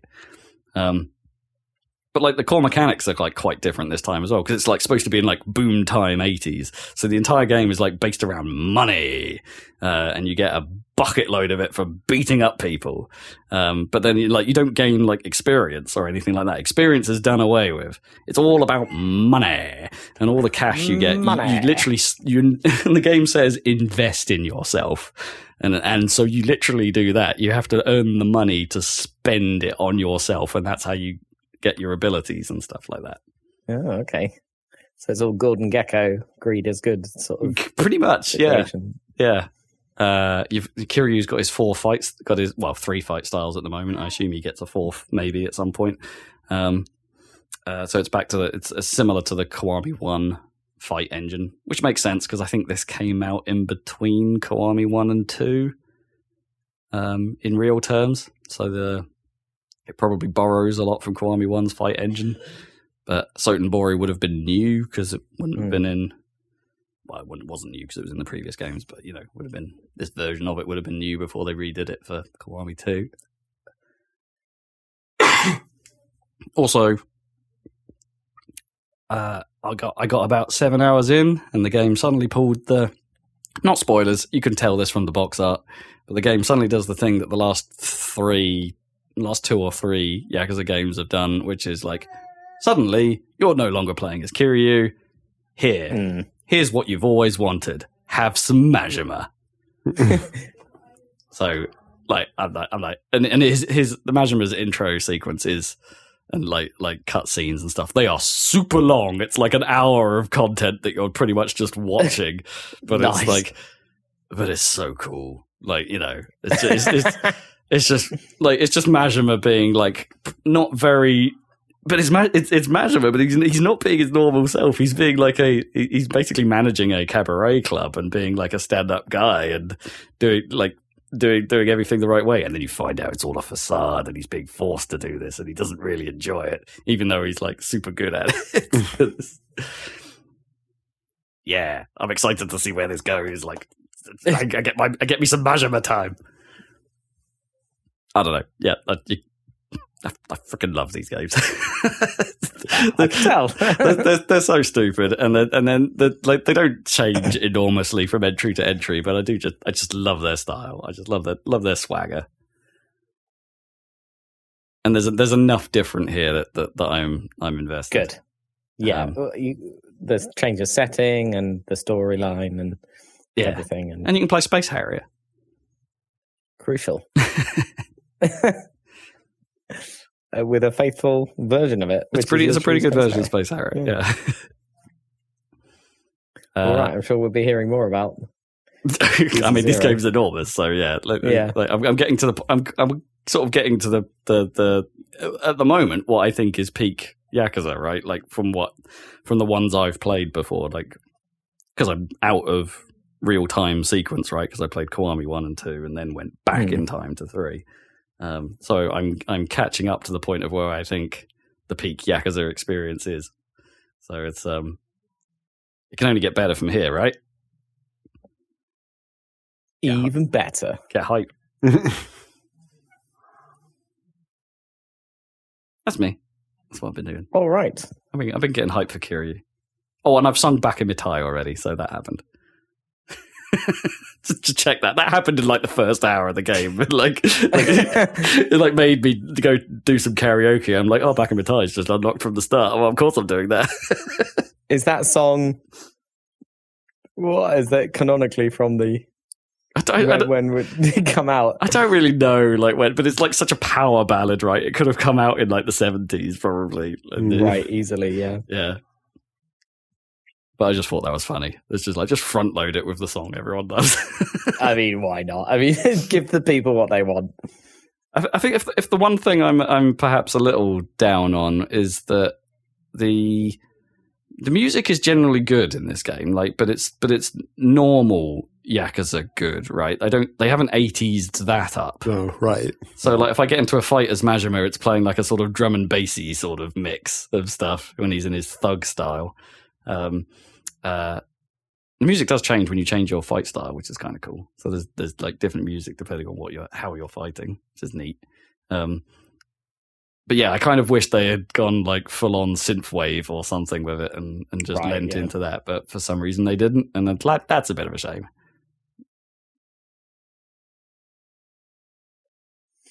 Also, Kiryu's not wearing his normal suit. Like maybe that's part of the story, like how he acquires his suit. It means something. Yeah. I mean, neither character has their names, right? Like, Kiryu isn't the dragon of Dojima yet, and Majima isn't the mad dog of Shimano yet. Um, so, presumably, this is about them earning. Origin. Yeah. Yeah. Kiryu's not even fully inked yet, you know? He's not got his massive, he's not got his huge, like, tattoo on the back so he can do the classic, like, rip your suit off in one action. so, it's like, Right. it's, it's not gonna look, it's not gonna look right. Another, another Yakuza member has already done that. So, we've had one of those. We've had one suit removal. I'm sure they'll get to it. They'll explain everything. Yeah, That's exactly. what these things are for. that that'll be a mechanic, I'm sure, like getting getting fully inked. Guaranteed. Cool. Well, I've still been playing Mario Wonder. Getting through it. Um, still really, it's basically all killer, no filler, basically. Hmm. The only bits I like a little bit less maybe are the combat challenges, but they're Right, actually sure. good. I'm just, they're just a bit harder sometimes. And they're, they're cool. They're inventive as well, but just not as much as the regular levels, I guess. And I've just got through the, I've got one more world to go because the last one I did was the fungi mines, which I don't understand why that's in the flower kingdom and not in the mushroom kingdom. Oh yeah, Well, it's Um, because it's, it's a it's, bit it's weird. underground, right? So, like, yeah, yeah, it's underground. it's the mushroom strata sticks up into the mushroom yeah, kingdom. yeah. yeah, it must be. you know? It's an important layer of the crust of this planet. Like, Yeah, but that had some good bits. That had levels where you have to you have to find the secret exit because the, regular exit doesn't give you anything. oh right, a little bit like the sort of ghost house mechanic in Super Yeah, yeah. World, like where it Yeah, forces you to do that at one point. And that had some cool bobbling around in jelly mechanics and turning into jelly and Okay. sticking to walls and stuff. Yeah, Are there ghost cool. houses in this? There are boos. Okay, Uh, I don't know about full on ghost house.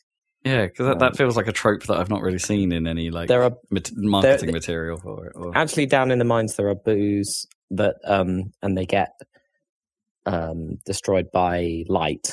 I can't remember if that was a thing Oh. before. So if you turn on the lights with a with a with, like a switch, yeah, and drag and get the boots to fly into the Oh, light. interesting. Yeah, I don't- I don't know if that's- dispelled. Been a thing, right? Like, like, there's always been the look at them thing. Like, yeah, the look of them thing's still there. Yeah, yeah. I don't, I don't know about the light death. so Mm, that sounds kinda, potentially new. Cool. Well, unless Yeah. they're, they, they're like Luigi. Well, it works in Luigi's Mansion, so why wouldn't it work here? Yeah, I guess so. Maybe it's brought over from Luigi's Mansion. Um, And even Yeah. then, that's only a stun, isn't it? Not like a full-on murder. Well, yeah, maybe. I guess it depends. That's only a flashlight, though. Maybe you need Oh, yeah, yeah. more intense light. yeah, yeah. These are like room lights, I guess. Yep, still good. Definitely play it. It's, it's a good one. I don't know how you're going to get hold of it, Zac, but you've got to at some point.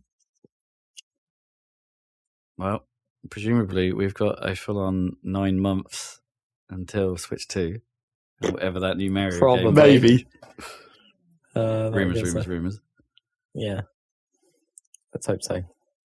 Well, let's hope it comes out this year. I hope it does. I think it will. I hope Switch Um, Two improves the frame rate on Hyrule Warriors. So you know, It may well do. I, I'm I mean, it pretty. Yeah. I'm pretty sure it'll be a fully backward compatible and hopefully to the point where just like Xbox these days, like it will improve Switch games. I, I think system. no doubt this will be like DS to 3DS, and it, mo- like Yeah. throwing away like the whole 3D part. That like this is mostly just a power upgrade, and it'll be the same form Yeah. factor. And But if they can reliably, which they're probably through patches, I don't know how well they'll be able to do it. But if they can reliably get Switch games running in dot mode at like 4K 60, that would be awesome. mm, Or not, maybe not 4K, but I don't know. yeah, it depends how Maybe- well, how much Nintendo maybe. are willing to go back and just do that for their old games. I don't know. If Yeah. that's, that's not a, that's probably not a not very all at once. yeah, it's but- not a very. Nintendo like thing. Yeah. Mm, Yeah, but sometimes you never know.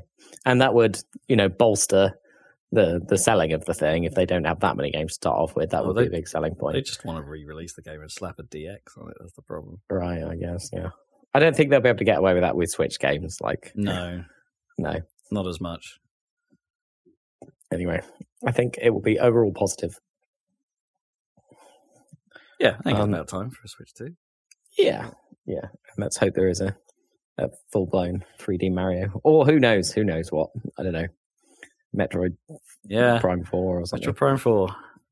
They have to say something like. I didn't realize it was like Yeah. it was 2017 that they announced Yeah. Metroid Prime Four. That is a bloody long time ago. Yeah, but when did they announce they were ditching it and Like starting two from years scratch? ago or something. Right. Yeah. Okay. Yeah. That's when you have to really count, right? I mean, really, but that is that is bonkers. Like for, even for. Nintendo, that is a nuts timeline. Yeah. Yeah. I say even for Nintendo. Nintendo are normally pretty good at their like Yeah. Announce to release window being pretty short. Um, Indeed. surprise, Well- F, surprise F Zero game. There was We there were that. rumors that like GX was going to get like remastered. Mm, That'd Yeah. be cool.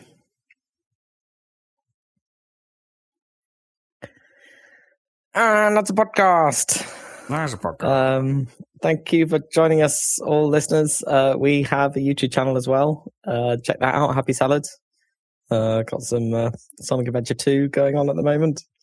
Rounding out our Sonic Adventure and some Pizza Tower. Yep. So check that out on YouTube.